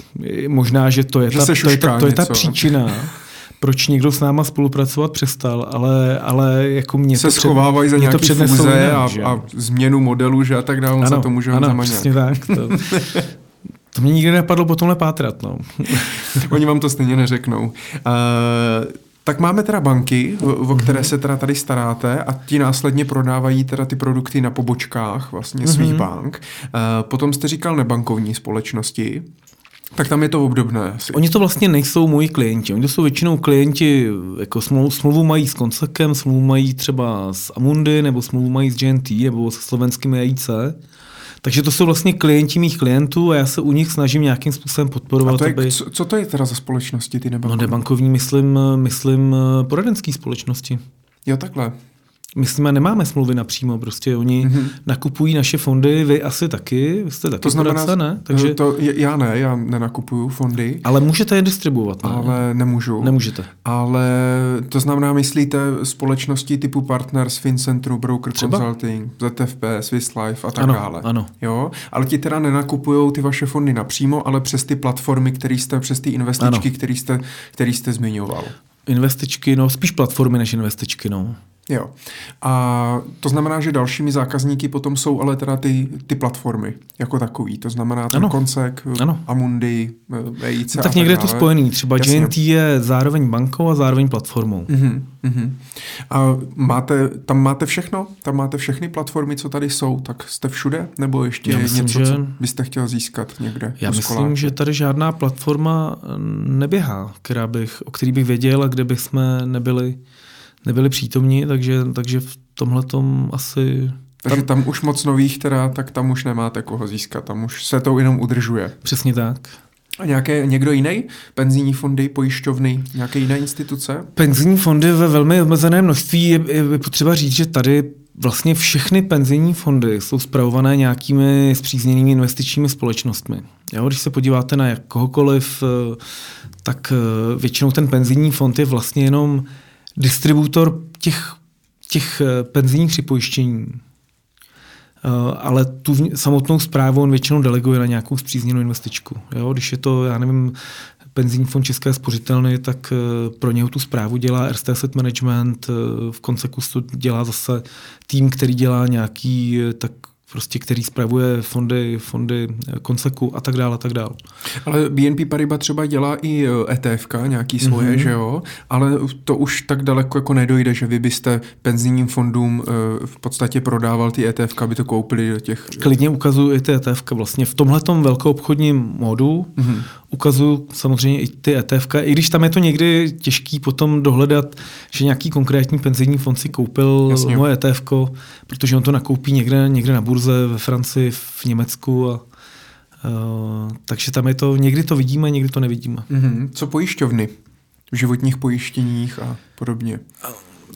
No, tak víte, že tady se v posledních, ale dneska už mnoha letech prostě hovoří o nějakém tlumení, tlumení těch investičních životních pojištění a, a netuším, kdy tady někdo naposledy přišel s nějakým novým produktem. Většinou ty produkty, pokud tam přijdou nějaké nové inovace, tak jsou spíš orientované na, na nějaké ty pojistné podmínky a v podstatě ta investiční noha už je vnímaná jako taková komodita, takže, takže tam nic velkého neprobíhá. My v některých existujících stávajících produktech eh, jsme k dispozici, ale nic nového tam, tam nevzniká. Mm-hmm. Tak a ještě ně, něco? Ně, nějaký partner? No, okrajově se bavíme s korporáty nebo s, prostě s firmami, kde jim nabízíme třeba nějaké likviditní produkty, ale tohle byl poměrně velký a zajímavý biznis pro nás do toho roku 2011, eh, když jsme nabízeli třeba některým velkým firmám eh, fondy peněžního trhu v euru. Jenomže jestli sledujete trošku ten trh, tak eh, prostě od roku 2013 eurové sazby, eurová depozitní sazba Evropské centrální banky je nastavena na minus 0,4% a zároveň ta regulace těch fondů peněžního trhu je tak vlastně utažená, že ten portfolio manažer nemá z té záporné sazby kam utéct. Takže pokud jakékoliv firmě jeho banka nabídne nulu, a já mu nabídnu fond peněžního trhu, který dělá možná minus 0,28, možná minus 0,32%, tak eh, ten, ta firma prostě na mě zavrtí ramenama a o takový produkt asi nemá zájem. Takže, takže tohle vlastně trh, který bych řekl, že v těch posledních 6-8 letech úplně zmizel. A podařilo se teda, eh, protože ty úrokové sazby byly na nule hlavně kvůli tomu, aby firmy investovaly a eh, lidé utráceli, tak dařilo se, že firmy teda ty peníze vzali a zainvestovali, než aby je měli za nulu nebo za minus 0,3? To já samozřejmě nevím, ale když se podívám na to, jak se daří evropské ekonomice, tak eh, si myslím, že tohle opatření asi příliš nepomohlo. Hmm. A vy máte e, nějakou vlastní platformu, tak jak třeba Koncek, Amundi a podobně má platformu, kde prodává ať už svoje fondy nebo fondy třetích stran. Tak tady vlastně v České republice ne, ale třeba v Evropě, nebo BNB Paribas je opravdu pouze tvůrce těch fondů a nemá jako platformu jako takovou svou. Samozřejmě tam, kde máme retail, a to mm-hmm. jsou ty jádrové země, ale třeba i v tom Polsku, tam prodáváme fondy Eh, přes ty, přes, přes ty naše, ano, přes, no vlastně přes retailovou banku nebo případně přes privátní bankovnictví. Mm-hmm. Nemáme nějakou elektronickou platformu třeba pro distribuci přes třetí strany o tom. Ani tom, ve Francii? Nevím o tom. Mm-hmm. A Možná proč, ji máme, ale nevím o tom. A proč, eh, proč není? Není to pro vás zajímavé, nebo vy jste nikdy třeba neříkal francouzům, hele, musíme si udělat vlastní platformu, bude to lepší, ukousneme si víc toho trhu a tak dále. Je to určitá úvaha, ono, ono ty náklady s tím spojené jsou obrovské vlastně s tím, jak ta regulace je poměrně přísná, tak, tak ty náklady vlastně ještě, ještě rostou. Já když se podívám, jak velké zastoupení mají ty společnosti, které tady fungují jako platforma, tak většinou to jsou týmy o nějakých 20, 30 i více lidech. A prostě ten nárůst té jedné osoby na těch 20, 30, 40 mi nepřijde jako realistický. Hmm. A vlastní asset management eh, děláte? Čemu říkáte vlastní asset management? Že spravujete, spravujete eh, firmám třeba nebo institucím nebo církvím eh, jako peníze? Děláme, přímo. ale ty požadavky prostě na takovýhle mandát jsou u nás asi o řád vyšší, než co vám tady běžně nabídnou subjekty, které tady na tom trhu působí a je to, je to spíš o nějakých nízkých eh, jednotkách mandátů. Mm-hmm. A ty taky třeba získáváte? Nebo, nebo nějakým způsobem se snažíte s nima navázat spolupráci? Teoreticky ano. Ehm, máme, teďka dokončujeme jeden, jeden eh, hodně velký mandát. Nebudu specifikovat. Ehm, eh, historicky jsme nějaké mandáty měli, ale třeba i pro banky, ale, ale eh, po té, po té krizi jsme je ukončili, v té době ty banky byly třeba hodně opatrné a třeba do, do tohoto typu produktů Eh, nechtěli dále investovat, třeba jim to nějaká vnitřní regulace zakazovala, nebo eh, požadavky na kapitál eh, jsou takové hodně limitující. Třeba na Slovensku byl zájem i třeba o ty fondy peněžního trhu, ale v momentě, kdy, kdy vlastně z pohledu z pohledu bilance nebo z pohledu vlastně nákladů banky vás to stojí, musíte na to alokovat takový kapitál, jako, jako, jako kdybyste nakoupili akcie, tak už tu chvíli to vlastně ten produkt úplně diskriminuje, prostě není, není prodejný.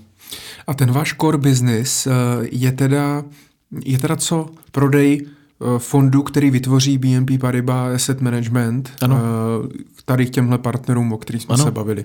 To je... My tu dneska máme k dispozici přes stovku fondů různých. Mm. Vlastně to portfolio nějakým způsobem neustále upravujeme. Já se starám o to, aby ta nabídka byla relevantní, aby jsme měli k dispozici z těch existujících eurových, dolarových, jenových fondů to, co je potřeba a potom, aby jsme měli rozumnou, relativně úzkou, ale smysluplnou nabídku těch korunových instrumentů a pak se starám vlastně o ten, o o tu komunikaci s těmi našimi partnery, ať už to jsou banky, ať to jsou nebankovní platformy, ať to jsou třeba nějaké formy institucionálních investorů, asset managementy. Eh, a to je vlastně, to je vlastně náplň týmní práce. A daří se vám ovlivňovat, eh, kolik se toho prodá tou vaší činností? No tak... Jak se to měří vlastně? Měří se, tak ty naše kritéria úspěšnosti jsou, řekněme, odvozený od, eh, od nějakých hrubých, čistých, pardon, čistých prodejů. To znamená vlastně eh, odhlídnete od nějakého, není to o tom, že vám rostou aktiva pod zprávou, protože v tom vám může pomoct trh. A nebo naopak vám ublíží trh, když trh bude padat. Eh, ale když o tohle vlastně očistíte ty nákupy nebo prodeje, tak to je vlastně nějaká vaše, vaše úspěšnost. No a samozřejmě nás zajímá jako, jako každou jinou firmu nějaká ziskovost téhle aktivity. A na základě toho pak jste ještě hodnocený nad rámec, třeba vaše, va, vaší mzdy, nebo jak, jak, jak máte sestavenou mzdu? Máte asi nějaký fix a potom máte i ano, výkonnostní nějaký, nějakou odměnu? Nějaký roční, nebo... nějaký, nějaký roční bonus. No. Nějaký bonus. A daří se vám ho získávat vždycky? Jste úspěšný v tom, co děláte? Tak já doufám, Měřeno penězmi. Já doufám, tak teď nevím, jestli jste, jestli jste nespojil jako dvě, dvě otázky v jednu a trošku mi nepodsouváte nějakou odpověď. Uh, nějaký bonus jsem dostal v každém roce. takže, jste asi, takže jste asi úspěšný. Jak se daří s těmi partnery, eh, partnery spolupracovat? Mají na vás třeba nějaké požadavky, které nejste schopný, nejste schopný jako plnit, nebo prostě je tam něco, co v té spolupráci třeba dře, nebo úplně v pohodě s ním jako jakákoliv diskuze. A... To je, to, je to hodně o lidech, je to o, o práci s lidmi. Takže ten vztah je s každým trošku jiný a když se někde vymění člověk, tak eh, někdy se mám ten vztah zlepší a celý je, celá ta komunikace je hladší a někde se mám naopak eh, zhorší, takže já bych řekl, že mm, tohle asi těžký, těžký nějak paušálně, paušálně hodnotit. Prostě. A jaký na vás mají požadavky? Třeba ty banky nebo ty nebanky? Někde chtějí prostě, abychom se zúčastnili nějakých eh, investičních dnů pro jejich bankéře. Někde, mm, někde, někdy je to v Čechách, někdy je to prostě regionální záležitost, někdy je to třeba i někde v zahraničí a jsou tam eh, účastníci z více zemí, takže to může být eh, prezentace buď česky nebo anglicky. Co by to tak mohlo být? samozřejmě různý, různý eh, propagační materiály k těm našim fondům, takže třeba oni vědí, že máme k dispozici nějaké papírové letáky a když jim prostě dochází ty zásoby, tak si řeknou nějakou novou zásobu, takže um, někdy to může být uh, třeba za pár, tuším, že za nějakých 14 dnů, že děláme s partnerem nějaký webinář pro pro jeho, jeho poradce, v tomhle případě teda nebankovní hmm. poradce, hmm. kdy spolu prostě rozebíráme nějaký fond, takže... Protože samozřejmě, když, budou, eh, když se budou prodávat ty fondy, tak získá jak ten distributor, tak, eh, tak vy. Ano. Já možná trošku kopnu do vosího hnízda, mm-hmm. ale zajímá mě ta finanční politika, protože vy vytvoříte ten fond, mm-hmm. teda chcete ho prodat, ale prodáváte ho přes nějaké distributory, protože ho nemůžete prodávat, prodávat napřímo nebo nemáte na to uh, ty nástroje. A tím pádem, Máme ty distribuční kanály. No. Ale těm, distribučním, těm distributorům musíte teda zaplatit za to. Jak moc velký je boj o ty peníze? Že jako jak moc je musíte přeplácet, aby vám to fakt, fakt prodávali. A teďka myslíte v tom uh, takhle, Tady se dá bavit, eh, ten, ten primární zdroj odměny pro, pro toho koncového poradce nebo, nebo bankéře případně je jednak teda vstupní poplatek, který to asi všichni vědí, že, že v podstatě celý končí. On vlastně přes nás ani neprotýká, to už rovnou strhává většinou ta platforma eh, a, a většinou ho celý vyplácí tomu, tomu, teda, tomu obchodnímu partnerovi. A potom druhá část je ten podíl na management fee. O tomhle se bavíme. Ano, ano. Mě zajímá právě ten, ten distributor. To znamená, když vy třeba komunikujete, uh, já nevím, s tou monetou, nebo mm-hmm. s Konsekem, nebo s Amundi, tak jak moc si přete o tom, kolik každému asi budete platit i jinak, podle toho, jak moc prodává, ne? Dá se říct, že, ten, že tohle je relativně individuálně nastavený. Já vám asi do konkrétních čísel nemůžu říct, nepůjdu, nepůjdu, ale na druhou stranu musím říct, že, že ten tlak na marži asi do určité míry roste a, a prostě chodí čas od času distributoři a, a chtějí prostě lepší, lepší podmínky. E, potom někdy vlastně u nových klientů to probíhá formou nějakého výběrového řízení, že prostě vím, že ten distributor osloví, já nevím, třeba 4-5 společností s tím, že vybere dvě, možná tři a prostě mm, samozřejmě vás tou formou výběrového řízení vás nutí k nějakému agresivnějšímu pricingu. Ale vy to nemůžete schvalovat. Ne. To schvaluje někdo, to vy jenom v podstatě předkládáte. Ty distribuční smlouvy vlastně podepisuje, protože to je distribuční smlouva mezi tím uh, distribučním partnerem a uh, naší společností v Lucembursku, takže ji formálně podepisuje uh, předseda představenstva BNP Paribas Asset Management v Lucembursku a v podstatě tohle je vždycky rozhodnutí. Eh, já stejně vždycky budu mít jenom nějaký poradní hlas, i moje nadřízená má jenom nějaký omezený budget a v momentě, kdy se začneme bavit o nějakých individuálních požadavcích, kdy třeba ten, eh, kdy třeba ten distributor tlačí na vyšší úroveň než, tak vlastně eh, ona musí předložit nějaký návrh podložený nějakými čísly, nějakým business plánem tomu jejímu šéfovi v Paříži, nebo případně já předložím jejímu šéfovi v Paříži i s nějakým vysvětlením, proč si myslím, že by bylo dobré tomuhle, tomuhle partnerovi dát uh, vyšší management. Jak dlouho to trvá, takové schválení, že to musí projít? Já uh, musím říct, že ty smlouvy trvají zajímavě dlouhou dobu a bývá, ty důvody bývají na obou stranách. Nejkratší smlouvu jsme podepsali historicky za tři týdny, ale to je mimořádná situace a ta reálná doba bývá většinou v nějakých, eh, řekněme, dva až tři měsíce, ale jsou třeba smlouvy, které, jsou, které se prostě někde zadrhnou a které se nedotáhnou třeba dva roky. A stává se spíš, že eh, za vámi přijde ten distributor, že chce zvětšit odměnu za to, že vás bude prodávat, anebo že vy přijdete za tím distributorem, hele, prodáváte nás málo, my vám tu odměnu snížíme. Uh, tak ta druhá situace nikdy nenastala. Nikdy. My nesnížíme odměnu. Jo. Ale je pravda, že jsme, že jsme v určité době, že, že jsme měli v klauzule, že jsme nevypláceli, ta odměna se vyplácí na čtvrtletní bázi a že jsme nevypláceli částky menší než uh, řádově asi 2000 euro. Mm-hmm. Uh, takže se mohlo stát, že někdo prostě, kdo nás eh, neprodával, ale u koho opravdu ty objemy spadly pod nějakou kritickou úroveň, takže že prostě nedostal už nic. Mm-hmm. A spíš se stává v těchto těch případech, že když ty objemy klesají tak dlouho, takže v nějaké fázi prostě za tím partnerem přijdeme a řekneme, řekneme, hele, tohle nedává smysl a pojďme tu smlouvu ukončit. Ty u nás sice pár nějakých cených papírů držíš, šel, tak si je převeď někam jinam ale prostě nám už se ta spolupráce v téhle formě nevyplácí, protože firma si nějakým způsobem spočítala, kolik jí třeba jenom stojí to, já nevím, roční dvouletý review eh, všech těch compliance dokumentů a, a jsou to poměrně velké částky, takže prostě potřebujeme nějaký, nějaký kritický objem na to, aby jsme tu spolupráci udrželi živou. Vy jste zmiňoval, že tady je nějaká nabídka eh, korunových podílových fondů mm-hmm. České republiky zajištěný do korun. Uh, to někdy ale začalo někdy rok 2013? Jestli si pamatuju, předtím toho moc nebylo. Tak můj nejstarší korunový fond je z roku 2010, to je fond konvertibilních dluhopisů.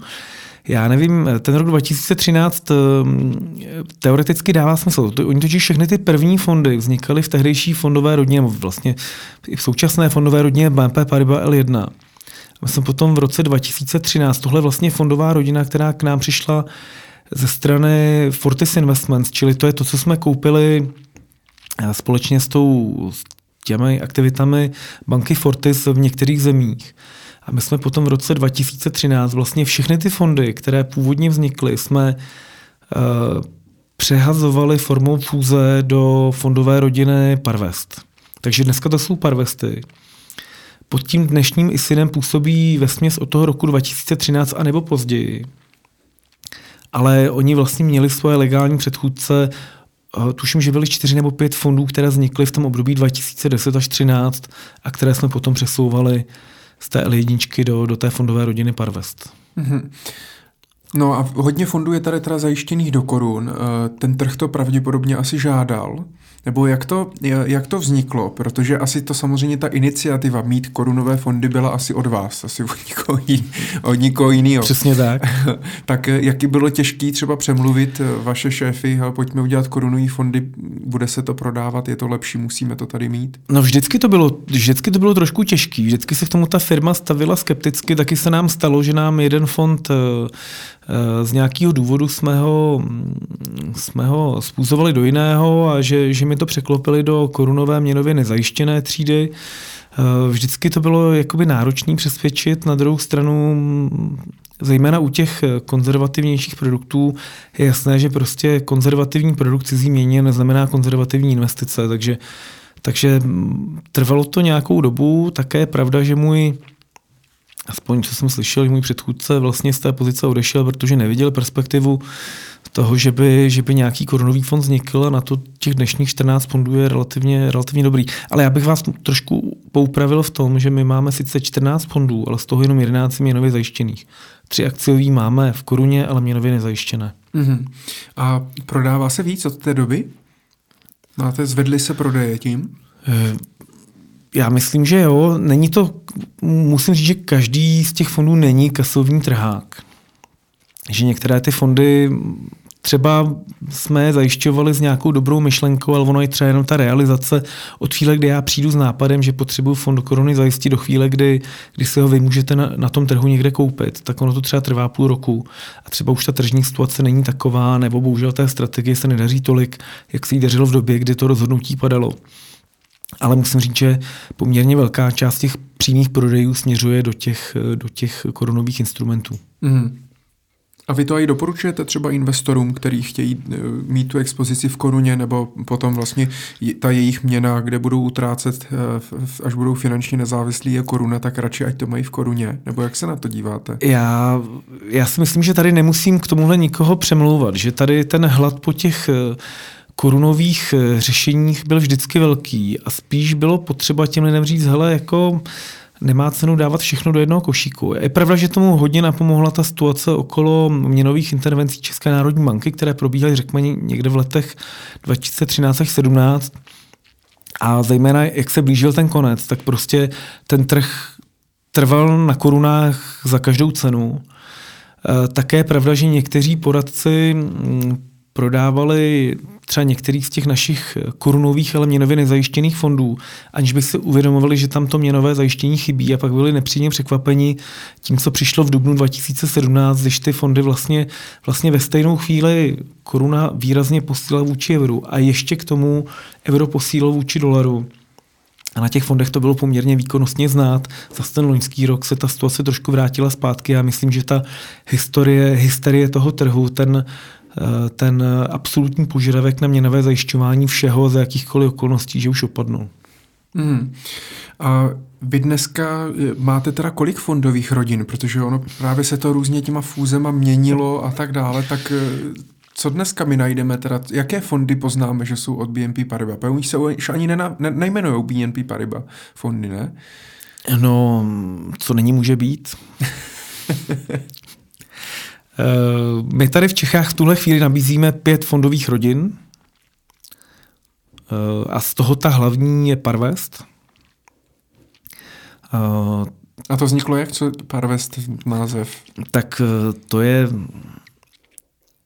to je totiž původní investiční společnost té společnosti Paribat, čili toho jednoho z těch předchůdců hmm. banky. A dokonce já mám jednoho klienta, v Rakousku v tomhle případě, který, který prostě pro něho Parvest je všechno. A to je skutečně jakoby náš legální předchůdce. Ten náš právní předchůdce se jmenoval Parvest před 20 lety a více. Um, ale tady musím říct, že my asi budeme chtít uh, trošku víc Eh, ukázat nějaké spojení téhleté fondové rodiny se skupinou BNP Paribas, takže tady se dá čekat eh, nějaká drobná úprava jména téhleté fondové rodiny. Potom tady máme fondy BNP Paribas L1, což tedy už jsem zmínil, to je vlastně ta fondová rodina, která přišla eh, z Fortisu.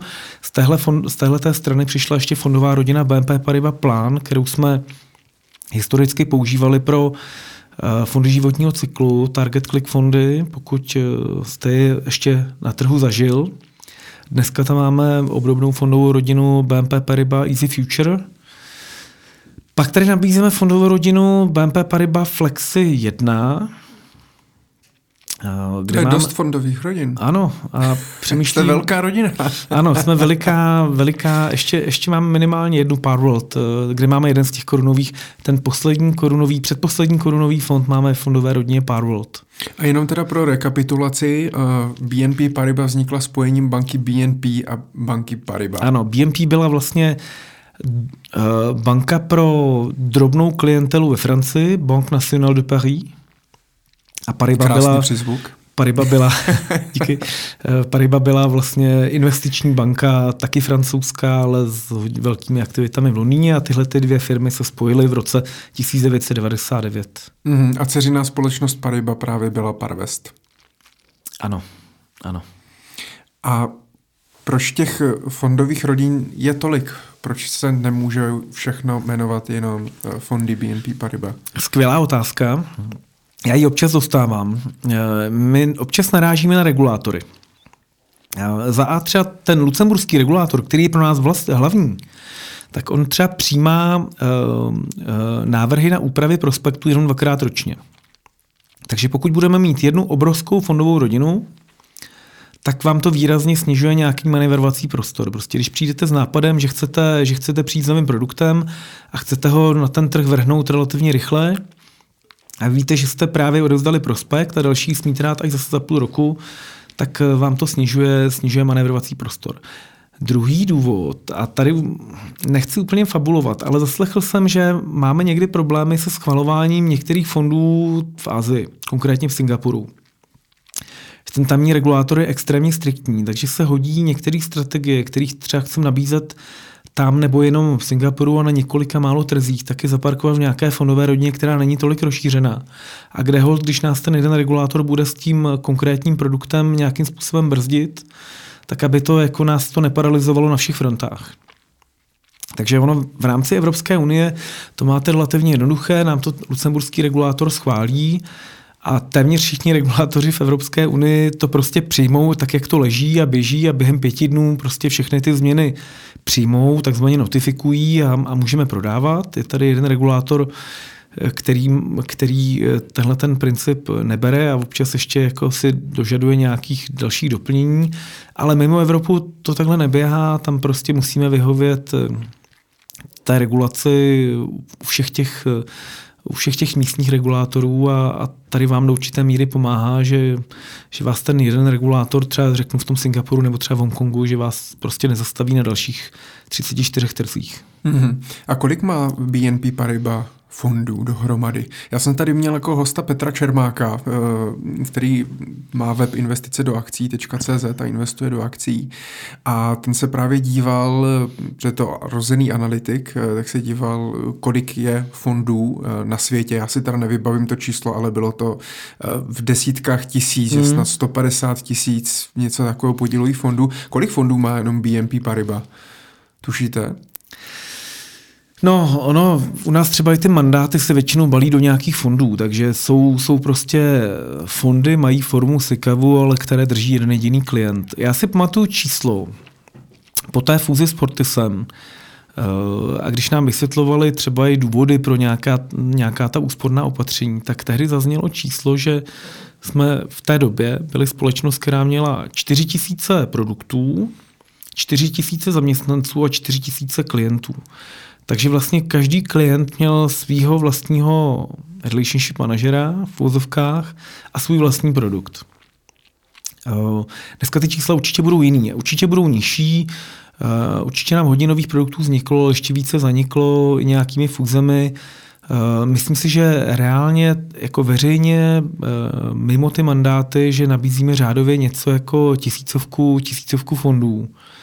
Eh, na různých trzích. Některé ty fondy fungují jenom v Belgii, některé fungují jenom v Itálii, ale ty mezinárodní, ty, které jsou v těch lucemburských strukturách, převážně lucemburských strukturách, tak těch bude tak řádově 300, 400 a z toho teda řádově něco jako stovka je registrovaných v Čechách a z té stovky řádově 14 teda je, eh, má ty, disponuje těmi korunovými třídami a z těch 14 11. 11 zajištěných a 3 nezajištěných. Tak Takže to máme... To máme ten, ten trichtýř máme komplet. Krásně zrekapitulováno. Eh, je potřeba tolik fondů?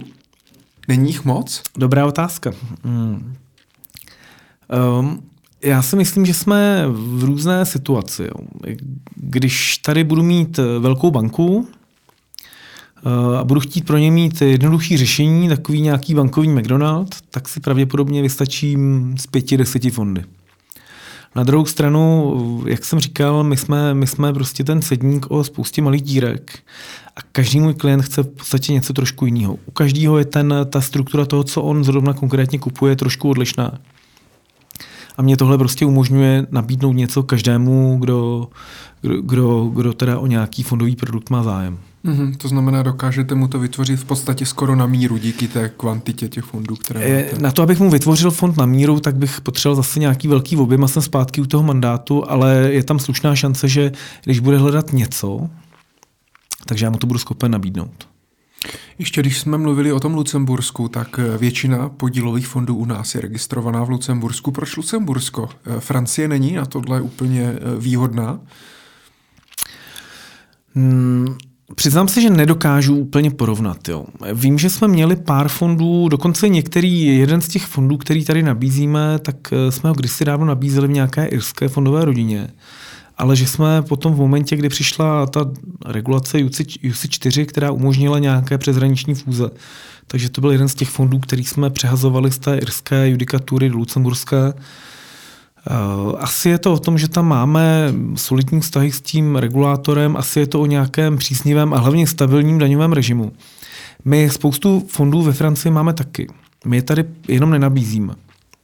A jako máme nějaký technologický problém tady nabídnout francouzská řešení. Je to i pro ty naše eh, partnery typu Konsek eh, eh, operativně náročné. To, je to prostě náročné, když si mají koupit francouzský fond, jde to, ne, že by to nešlo. Ale opravdu to svým způsobem dře a nevyhovuje to jim z pohledu toho, jak třeba mají nastavený nějaký, nějaký vypořádací systém, takže ve finále to Lucembursko je pro nás taková dobrá volba, ale nejsme v tom sami. Vidím to i... Jasně, i u, ostat, i u ostatních správců. Proč nemůžeme být my takovým Lucemburskem? Protože já vím, že v minulosti ty debaty se vedly, že se uh, zlepší v podstatě, nebo sníží se daně, zlepší se podmínky pro registraci těch fondů, aby se ten trh uh, jako otevřel a tak dále. A v podstatě za celou dobu se nestalo vůbec nic. Pražská burza zkomírá, nic se tady neděje, jo, a tak dále. V podstatě Polsko nás předběhlo několika Tak on, ono teda ta lucemburská burza nebude o moc lepší. Tam, určitě tam bude řada z těch fondů, které jsou tam domicilované registrovaný, tak, tak budou uvedený na lucemburskou burzu, burzu, ale v podstatě jenom formálně, jenom třeba se vyhovělo nějakým daňovým požadavkům v některých zemích, jako je třeba Slovensko. Ale nemyslím si, že se tam nějak dramaticky obchoduje. Já nevím, kdy jste naposled slyšel ně, něco o indexu lucemburských akcí. Já teda nikdy. Jo. Takže ani nevím, jestli něco takového existuje. A co se týče těch fondů? Co se týče těch fondů, no já, tyhle ty aktivity tady byly. Já bych jako ty, ty eh, problémy eh, rozdělil na dvě, na dvě kategorie. První je podle mého velká nestabilita toho, toho prostředí. Prostě, když se jenom podíváte, eh, to, co se tady odehrálo s druhým pilířem, jak se zavedl, jak si nebo na tom udělalo volební kampaň, že ho zlikviduje v podstatě jediný, čo, co dokázali, je, že skutečně zlikvidovali druhý pilíř tak to prostě tomu neprospívá. Ten, ten, řekněme, ten mezinárodní investor to vidí a když prostě vidí riziko, že sem, že sem přivedou nějaké větší prostředky a potom tady třeba stoupne daň, Jo, vidíte, vidíte ty, jenom ty dnešní návrhy ČSSD, Jasně, paní no. Maláčové, Prostě ona řekne, hele, tamhle je spousta peněz, tak zvýšíme daně jako z 5% na 10 a hnedka, vidě, hnedka dostaneme do, do, do sociálního systému 10 miliard navíc.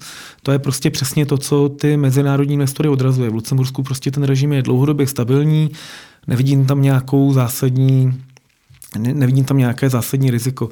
Druhá věc je, že Lucembursko je fantasticky jazykově vybavené, že prostě ty všichni ty lidi mluví výborně anglicky, výborně francouzsky, výborně německy Eh, a přeci jenom čeština, český právní systém je pro, pro jo, vemte si, i třeba u nás to vypadá, ty týmy reálně sedí v Paříži nebo v Londýně nebo v New Yorku, ale spravují lucemburské fondy.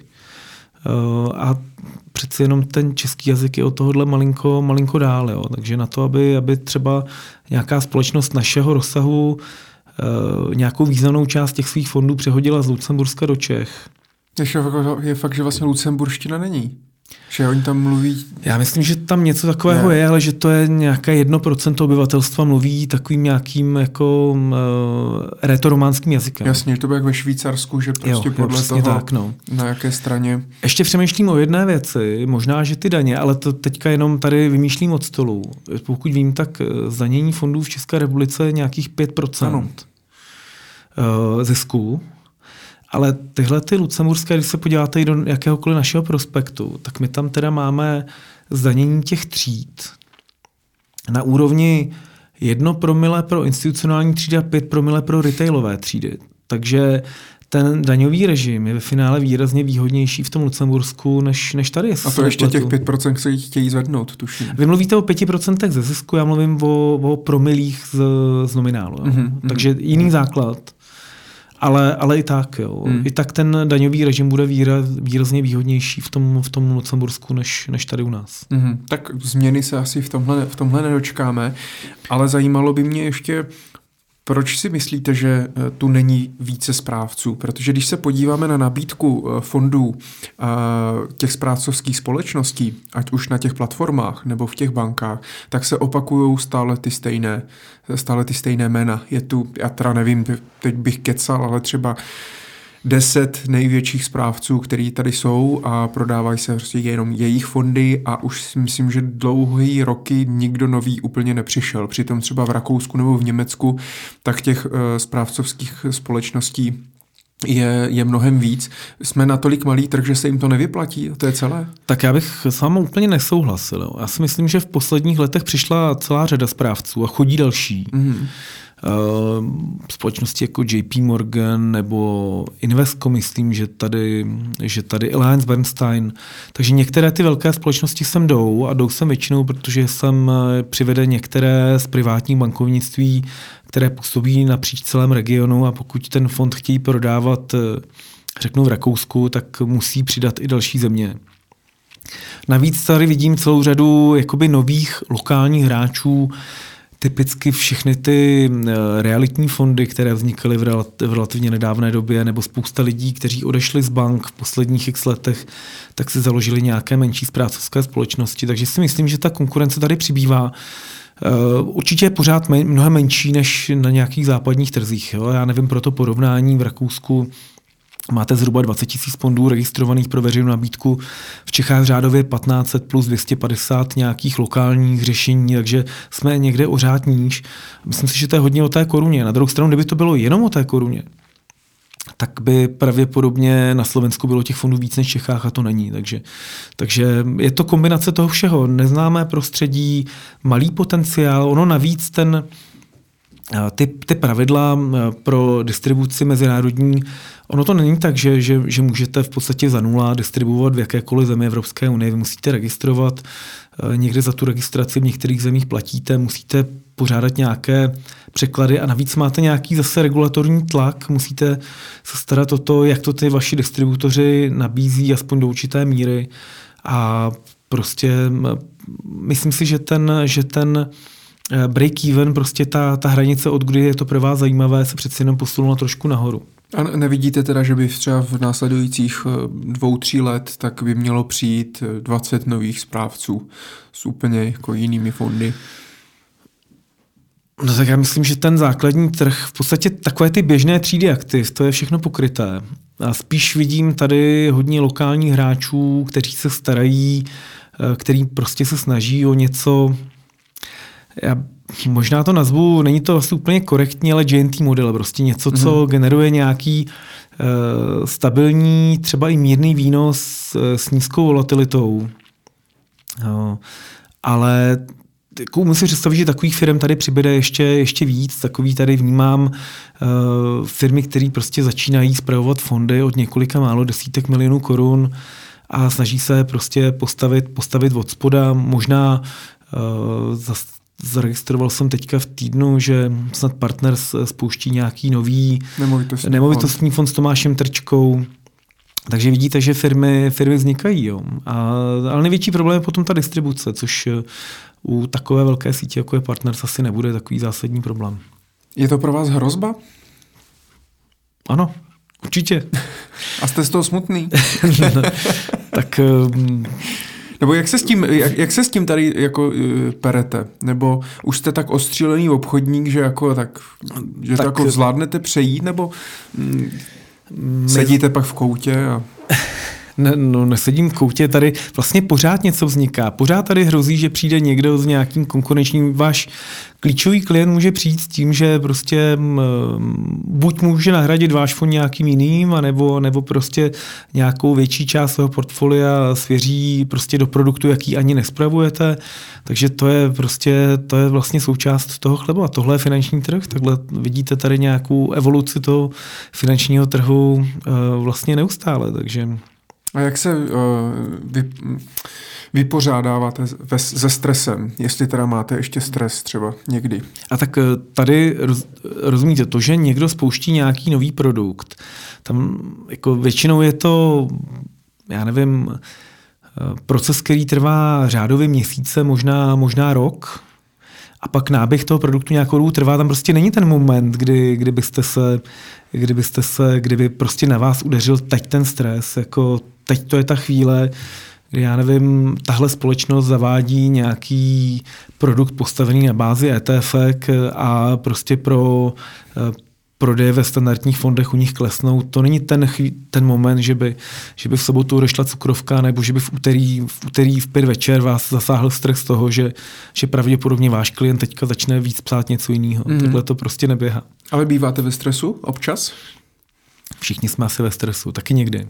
A jak se s ním vypořádáváte? Chodíte běhat? Uh, Trošku chodím běhat, trošku hraju hokej, um, to už se asi bavíme o nějakých volnočasových aktivitách, uh, občas se na nějaký sport i podívám, občas si přečtu nějakou knížku. Takže sportem hodně.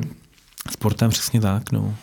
To jsem odbočil, trošku mě ještě zajímá jedna věc, když se bavíme o těch, o těch fondech a bavili jsme se i o těch poplatcích, tak eh, chtěl bych ještě uh, navázat na jednu krátkou diskuzi a to je právě v té poplatkové struktuře těch fondů. My jsme se bavili o tom, že distributor si bere část z management fee uh, od vás jako toho tvůrce těch fondů a pak samozřejmě z toho management fee nebo z, z, nevím, jestli z té jeho odměny nebo ještě z, z jiné části management fee se vyplácí nějaká odměna potom třeba eh, těm, těm nebankovním, těm poradenským společnostem mm-hmm. nebo těm koncovým, koncovým poradcům. Myslím, že Petr Šimčák to nazval, že to je trail fee. Ano, se trail fee. No. Trail fee se říká. A tím, jak je dneska i tlak eh, na eh, to, aby ty poplatky šly dolů, začínají se využívat u nás hodně ETFK, je ten tlak na to, aby prostě ty poplatky byly níž, proč bych měl kupovat fond za 2%, když můžu mít fond za 0,1, tak on mi tady v rozhovoru právě říkal, že i Amundi eh, chystá do budoucna třeba fondy eh, do nabídky, eh, kde třeba to trail fee nebude, nebo ta poplatková struktura bude trošku nižší a jsme schopni se bez problému dostat prostě třeba z 2% na procento a pak je ta diskuze o něčem jiný, jiným. Chystá se na něco takového i BNP Paribas? No, BNP Paribas se na tohle nemusí chystat, protože tohle ty velké mezinárodní společnosti, jako jsme my, nebo jako je ten konkurent, který, který jste zmiňoval, tak prostě tyhle produkty mají připravený. A jsou trhy, kde prostě jiný ty produktů neprodáte. Mm-hmm. Čili když se podíváte do našeho prospektu, a takhle to fungovalo i třeba před pěti, deseti lety, když se podíváte na konkrétní fond, tak tam uvidíte tabulku s přehledem všech tříd a e, u nás ty třídy vypadají tak, že to, co tady běžně nabízíme, tak to jsou takzvané klasické třídy. Takže v případě těch korunových klasik CZK nebo klasik HCZK nebo klasik RHCZK, pak nad tím máme, nebo existuje dokonce i dražší třída, jsou takzvané N třídy, to někdy obchodovaly pojišťovny. E, a pak naopak, když půjdu tím levnějším směrem, tak pro tenhle ten, řekněme, model bez trailů eh, máme k dispozici takzvané privilegované třídy a pak nad tím ještě jsou třídy, které jsou dostupné teda jenom institucím, institucionální třídy, které jsou dostupné v největším objemu a navíc eh, tam i počítá ta daňová úprava v Lucembursku, že je nebudou kupovat fyzické osoby. Takže my tyhle fondy máme k dispozici, nemáme teda žádný korunový v tuhle chvíli, ale řekněme, Problém že... je ten, že tady nikdo nechce. Problém je ten, že zatím eh, tady ani není platforma, která by byla hmm. připravená distribuovat tyhle ty privilegované třídy a řekněme um, účtovat, uh, účtovat ty finální poplatky, poplatky investorům. Že potom teda musí vlastně ten, tu distribuci, když ji nebudeme platit my, tak ji musí uhradit ten klient. On hmm. dostane kvalitnější, výkonnější portfolio, ale musí toho svého poradce odměnit a ten z toho musí zase odměnit tu platformu, která mu vlastně tohleto zprostředkuje, protože pak už vlastně nepůjde ani, ani euro, nepůjde od nás a vlastně celý ten, ten distribuční mechanismus bude bude, řekněme, eh, běžet na penězích od koncového investora. A tak je dobrá zpráva, že pro vás je to v podstatě jedno, že vy jste na to připravení, vy to máte, takže teď jde jenom o tu poptávku toho lokálního trhu, ano. jestli vlastně to budou chtít nebo nebudou chtít. Když tahle poptávka přijde, tak eh, my v podstatě, řekněme, registrace těch stávajících existujících řešení je, je v řádu týdnů až třeba řeknu 6 do 6 týdnů, než se před, třeba přeloží kit pro tu privilegovanou třídu. Když bude potřeba vyrobit e, nějaké nové korunové třídy, protože prostě ti klienti zase budou chtít eh, koruny, ale, ale, ale prostě budou fungovat jinak, tak to bude trvat trošku delší dobu. Nebo kdyby došlo k tomu, že by celý ten trh vlastně k tomu přešel například, protože by zasáhl regulátor a že by zakázal uh, nějaké ty výplaty podílu na management fee, tak si umím představit, že že my v, nějakou, v nějaké fázi skonvertujeme tu existující třídu do té privilegované, ale tady bych asi trošku fabuloval. To je, to je Eh, jenom je to, je to prostě jedno z mnoha možných technických řešení. Jak A nevidíte tu poptávku zatím? když se bavíte s tím trhem? Já si myslím, že tím, že vlastně my se, eh, já bych tu o tu poptávku by se vlastně museli zasloužit obě dvě ty úrovně, jak ti koncoví distributoři, jak všichni ty poradci, nebo aspoň nějaká významná část té poradenské, poradenské veřejnosti, tak by tady musely být k dispozici platformy, které jsou ochotné, ochotné to prostě vypořádávat. Čili musí, oni zase musí mít nějaký systém, kde budou vybírat od těch koncových investorů uh, nějaké, nějaké prostě provize, budou možná z toho odvádět nějaké DPH, budou z toho vyplácet zpětně ty, ty poradce pravděpodobně, předpokládám.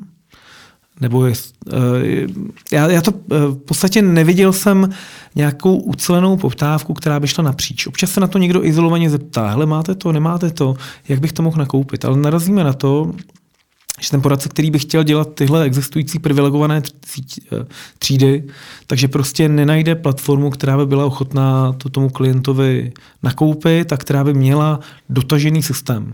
Slovenská IC má podobný systém, asi je schopné to dělat, ale zase oni mají jiný problém, že v tuhle chvíli tady vlastně nemohou nabírat nové klienty, takže Hmm. Takže tu tak v tuhle chvíli cesta nevede. Je to otázka času, ale hm, koukám se, že ať možná docela smutně se to všechno točí jenom kolem poplatků, kolem ničeho jiného.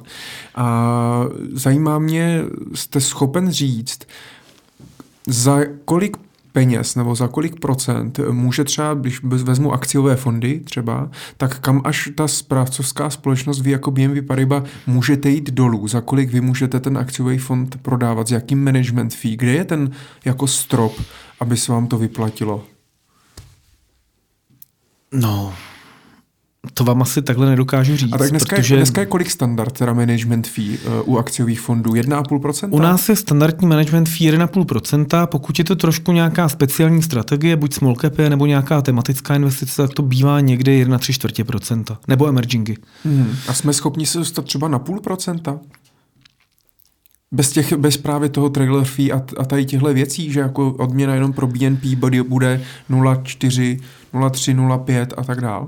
Pokud by to měla být skutečně aktivní strategie, tak eh, spíš ne. Tak je to spíš eh, hodně. Samozřejmě, když přijdete a řeknete, že prostě si chcete koupit mandát eh, v objemu 50 milionů euro, tak se na nějaký podobný úrovně dostaneme. Ale ty standardní fondy, když to, to je vlastně dostupný na těch našich stránkách nebo, nebo v tom prospektu, tak typicky tam, kde máme management fee já nevím, těch 1,5% na, na té klasické, dneska běžně dostupné třídě, tak tam jsme schopni nabídnout privilegovanou třídu a teďka nechci, eh, nechci říct zavádějící číslo, ale řádově 0,7-0,8%. Ta institucionální bývá ještě o nějaký malý chloupek levnější. Ale není to nějaký významný číslo, ten rozdíl je malý. Mm-hmm. Myslíte si, že ty poplatky budou klesat eh, celosvětově? Tak oni klesají. Ten tlak těch ETF je poměrně velký. Ale na druhou stranu nevidím zatím v Evropě, že by se to nějak eh, promítalo výrazně. Ono totiž v momentě, kdy snížíte poplatek, v podstatě u nás velká část té, invest, eh, té, té distribuce podílových fondů je vlastně tažená tou, eh, tou, tou, tou distribucí. A v podstatě pokud jim snížíte odměnu, tak tak ten prodej se vám může i zastavit. Že jo? Takže já, jako, já si Umím si představit, že pokud dojde k nějakému třeba regulatornímu omezení, že nebudete schopni nebo my nebudeme schopni třeba vyplácet ty podíly na management fee do těch, těm našim distributorům, oni nebudou moc poslat dál potom v tom, v tom distribučním řetězci, tak potom může asi nastat větší tlak na, na snížení poplatků a samozřejmě nějaký tlak přináší i ta, i ta ETF, ale Um, zatím se to asi do toho reálného života úplně nepromítá. A můžou oba dva ty modely fungovat vedle sebe? Tak oni vlastně dneska na té celoevropské úrovni fungují, protože máte země jako Holandsko, Británie, kde třeba my dneska prodáme jenom ty levnější privilegované třídy. Myslím, že v podobné situaci je ještě Španělsko a Švýcarsko a vedle toho v jiných zemích prostě prodáváme standardní běžné, běžné fondy, Myslím si, že v tomto modelu se asi rychleji budou prosazovat ETF. Bude rychleji prosazovat, docházet k té výměně těch aktivních fondů za ta ETF, protože minimálně z těch poradců to bude vlastně snímat jednu hladinu té jeho odpovědnosti. On už bude jenom odpovědný za nějakou alokaci, ale už ne za to, že, že třeba vybral dobře evropské akcie, ale v rámci nich si vybral třeba špatný fond. Takže ETF je takový, myslím, že je to, je to levný instrument, který asi je eh, příjemný pro, eh, pro poradce z pohledu toho, co za co ještě jako může být někde třeba popotahován. Jo? Mm, ale BNP Paribas ETF má, nebo ano. vytváří, takže v podstatě BNP Paribas ty nástroje všechny má. My máme i ty nástroje, ano. Mm. Dřív to bývalo způsobem unikátní, dneska si myslím, že někteří naši konkurenti, kteří třeba před lety se výhradně věnovali aktivní zprávě, tak dneska chodí s tím, že, že, že vytvořili nějaké ET fondy, ale my jsme vlastně měli vždycky, co jsem nastoupil já do firmy před 11 lety, tak už tehdy jsme měli k dispozici ten program BNP Paribas Easy. A kde vzniká třeba poptávka uh, po těch fondech nových, třeba do čeho, eh, jakoby na sektorových fondů třeba, vy máte vlastně Parvest Aqua, mm-hmm. jo, jako sektorový fond, tak kde to, kde to vzniká? Vzniká to od těch poradců, vzniká to od klientů, nebo to vymyslí ten, ten váš tým tím, že sleduje to, co se na, jakoby na tom trhu děje, nebo i třeba vy přijdete s nějakým nápadem, hele, měli bychom udělat fond tady na tohle? Je to většinou tak, že chodí, teda já jenom vás opravím, Aqua není sektorový, ale tematický fond. Mm-hmm. On je rozprostřený přes eh, třeba 4-5 sektorů, čili není to jako, tohle, tohle, to mi říkají lidi, lidé často, proto jsem, Chápu. nezbývá, než se k tomu vrátit. Um, jak to vzniká? Někdy je to tak, že ten produkt je úspěšný, třeba konkrétně ta Aqua. To je fond, který uh, Tuhle strategii jsme prvně nabídli v nějakém francouzském balení, čili francouzský fond pro francouzské klienty. Byl tam ohromně úspěšný. Takže jsme později udělali eh, lucemburský feeder fond, který investoval do toho francouzského. Ten se jmenoval BNP Paribas Equity World Aqua. Také tady byl v Čechách registrovaný. Také se tady uh, klientům prodával. A potom jsme vyrobili nový fond Parvest Aqua, do kterého jsme ten, vlastně ten lucemburský spůzovali.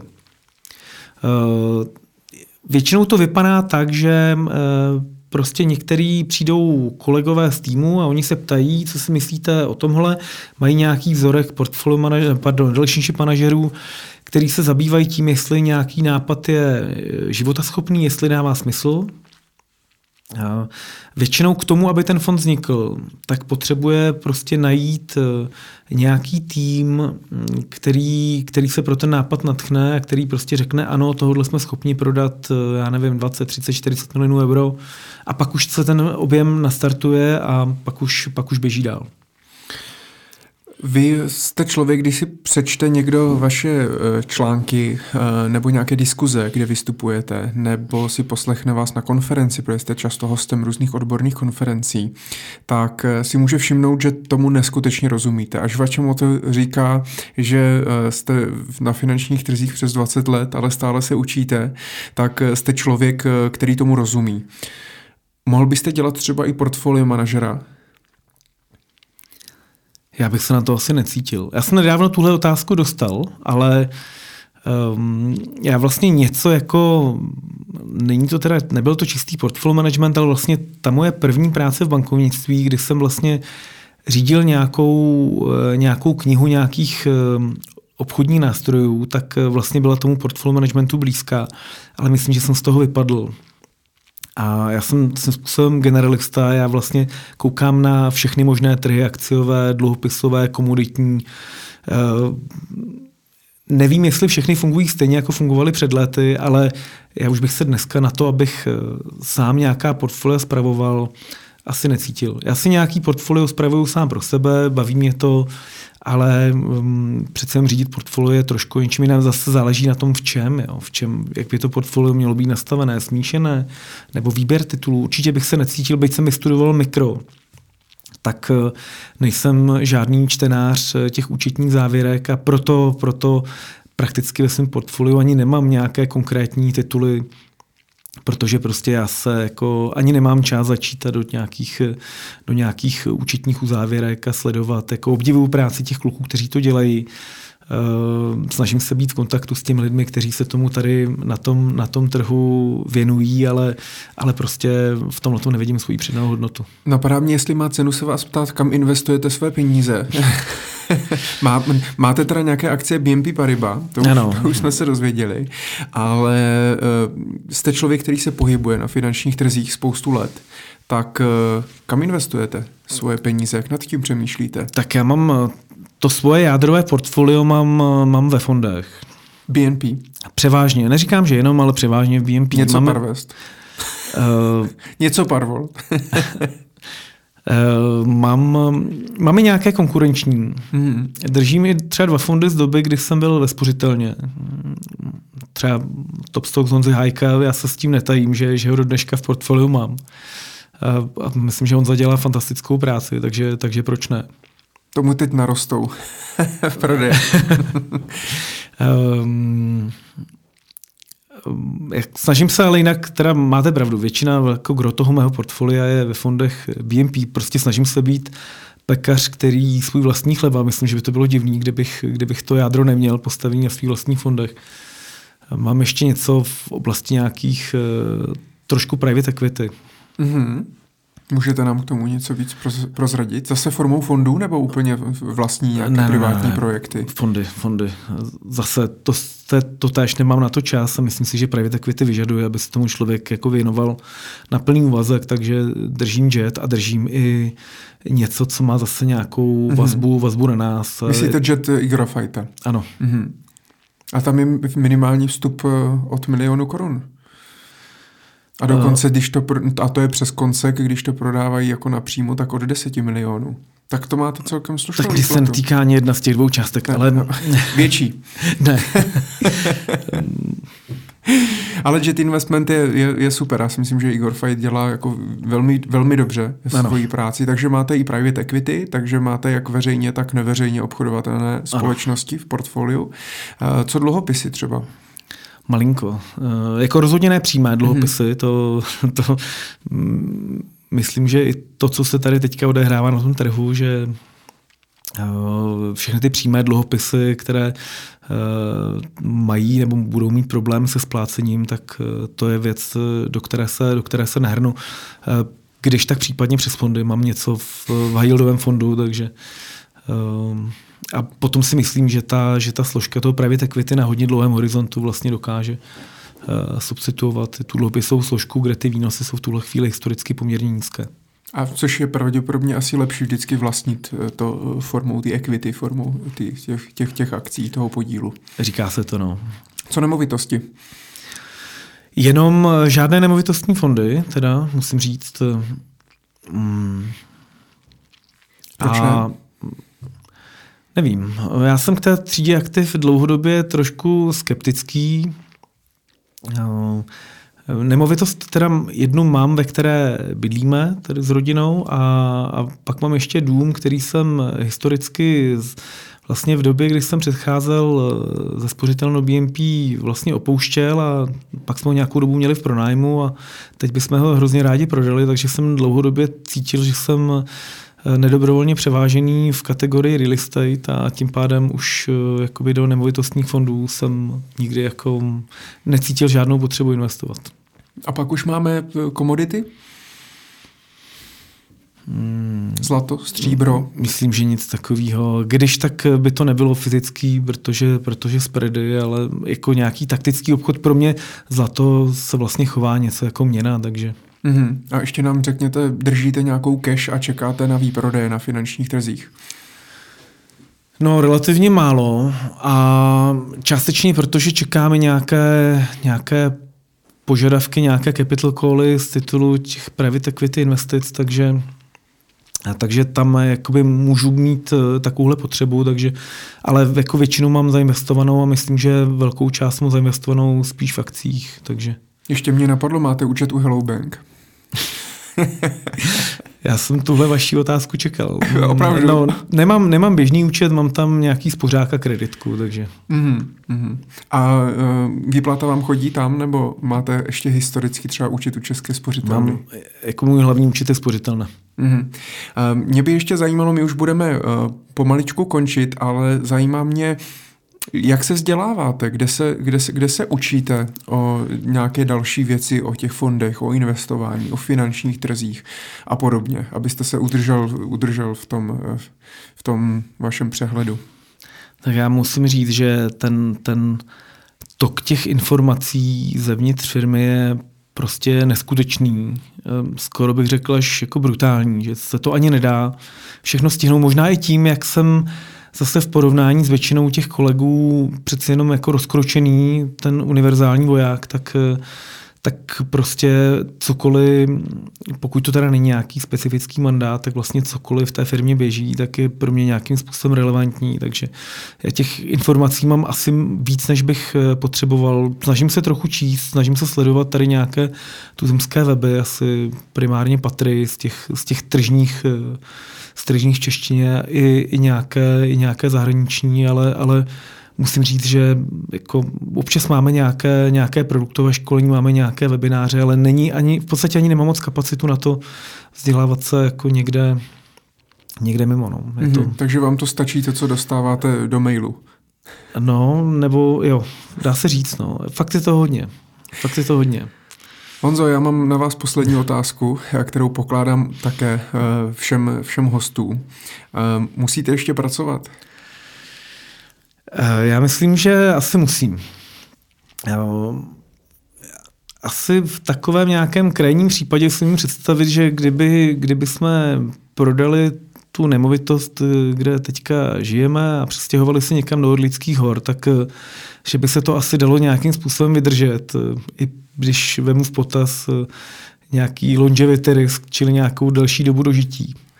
Ale já myslím, myslím, že mě ta práce baví a že jako rozhodně nemám tolik, abych jako při dnešním životním stylu, abych, abych dokázal uh, žít až, až do smrti a ještě zabezpečil x další generací, tak takhle na tom uh, zaměstnanec uh, většiny firm v této zemi asi není.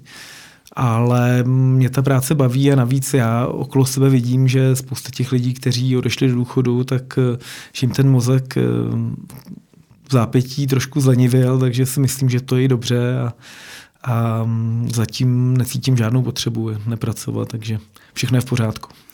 Mně se s vámi strašně dobře povídá, eh, ale bohužel čas, čas nás tlačí. Asi myslím si, že kdybychom měli čtyř nebo pětihodinový rozhovor, tak to už by opravdu nikdo neposlouchal. Eh, řekněte nám ještě, kde vás můžou třeba naši posluchači najít, pokud by někoho zajímalo víc tady tohle téma, co se týče investic a investování fondů a podobně, tak můžou vás někde skontaktovat nebo někde odchytit, eh, kde, byste, kde by si o tom mohli s vámi povykládat? Kde mě mohou potkat? Tak um, asi já občas píšu blog na poradcích sobě uh, a protože si myslím, že velká část vaší, vašeho auditoria budou poradci, tak uh, to asi není úplně nerelevantní, takže www.poradci pomlčka sobě.cz, kde mě můžete i nějakým četem skontaktovat, nebo standardní mailová adresa jan.maňák zavináč bmpparibas.com. A myslím, že, že se dají dohledat eh, na webu, myslím, že i na našich stránkách, že je odkaz na mě, takže klidně si mě vygooglete a napište a, a já se s váma rád pobavím o tom, co vás konkrétně zajímá, i když teda nesmím nikomu, nikomu radit. To je. A nebo ještě v Koloseu v tom Myslbeku. Nebo v Koloseu No spíš nad tím kolosem, já přeci jenom se tam snažím nechodit, jak to máte v baráku, tak to máte takový jiný vztah. To už radši kolosem kdekoliv jinde v Praze, než tohle to. Ne, že by bylo špatné, ale prostě eh, to je taková ta restaurace, kam se chodí, když je fakt jako nouze a potřebujete se rychle během deseti minut najíst, takže, takže, takže tam pokud možno ne. No. Chápu. Honzo, já vám přeju, ať se vám daří, eh, jak v osobním životě, tak v práci. Ještě jednou díky za rozhovor a mějte se krásně. Díky taky, ať se vám daří, ať máte zajímavé hosty, ať s nimi máte co nejzajímavější diskuzi a budu se zase někdy těšit. Mějte se. Díky.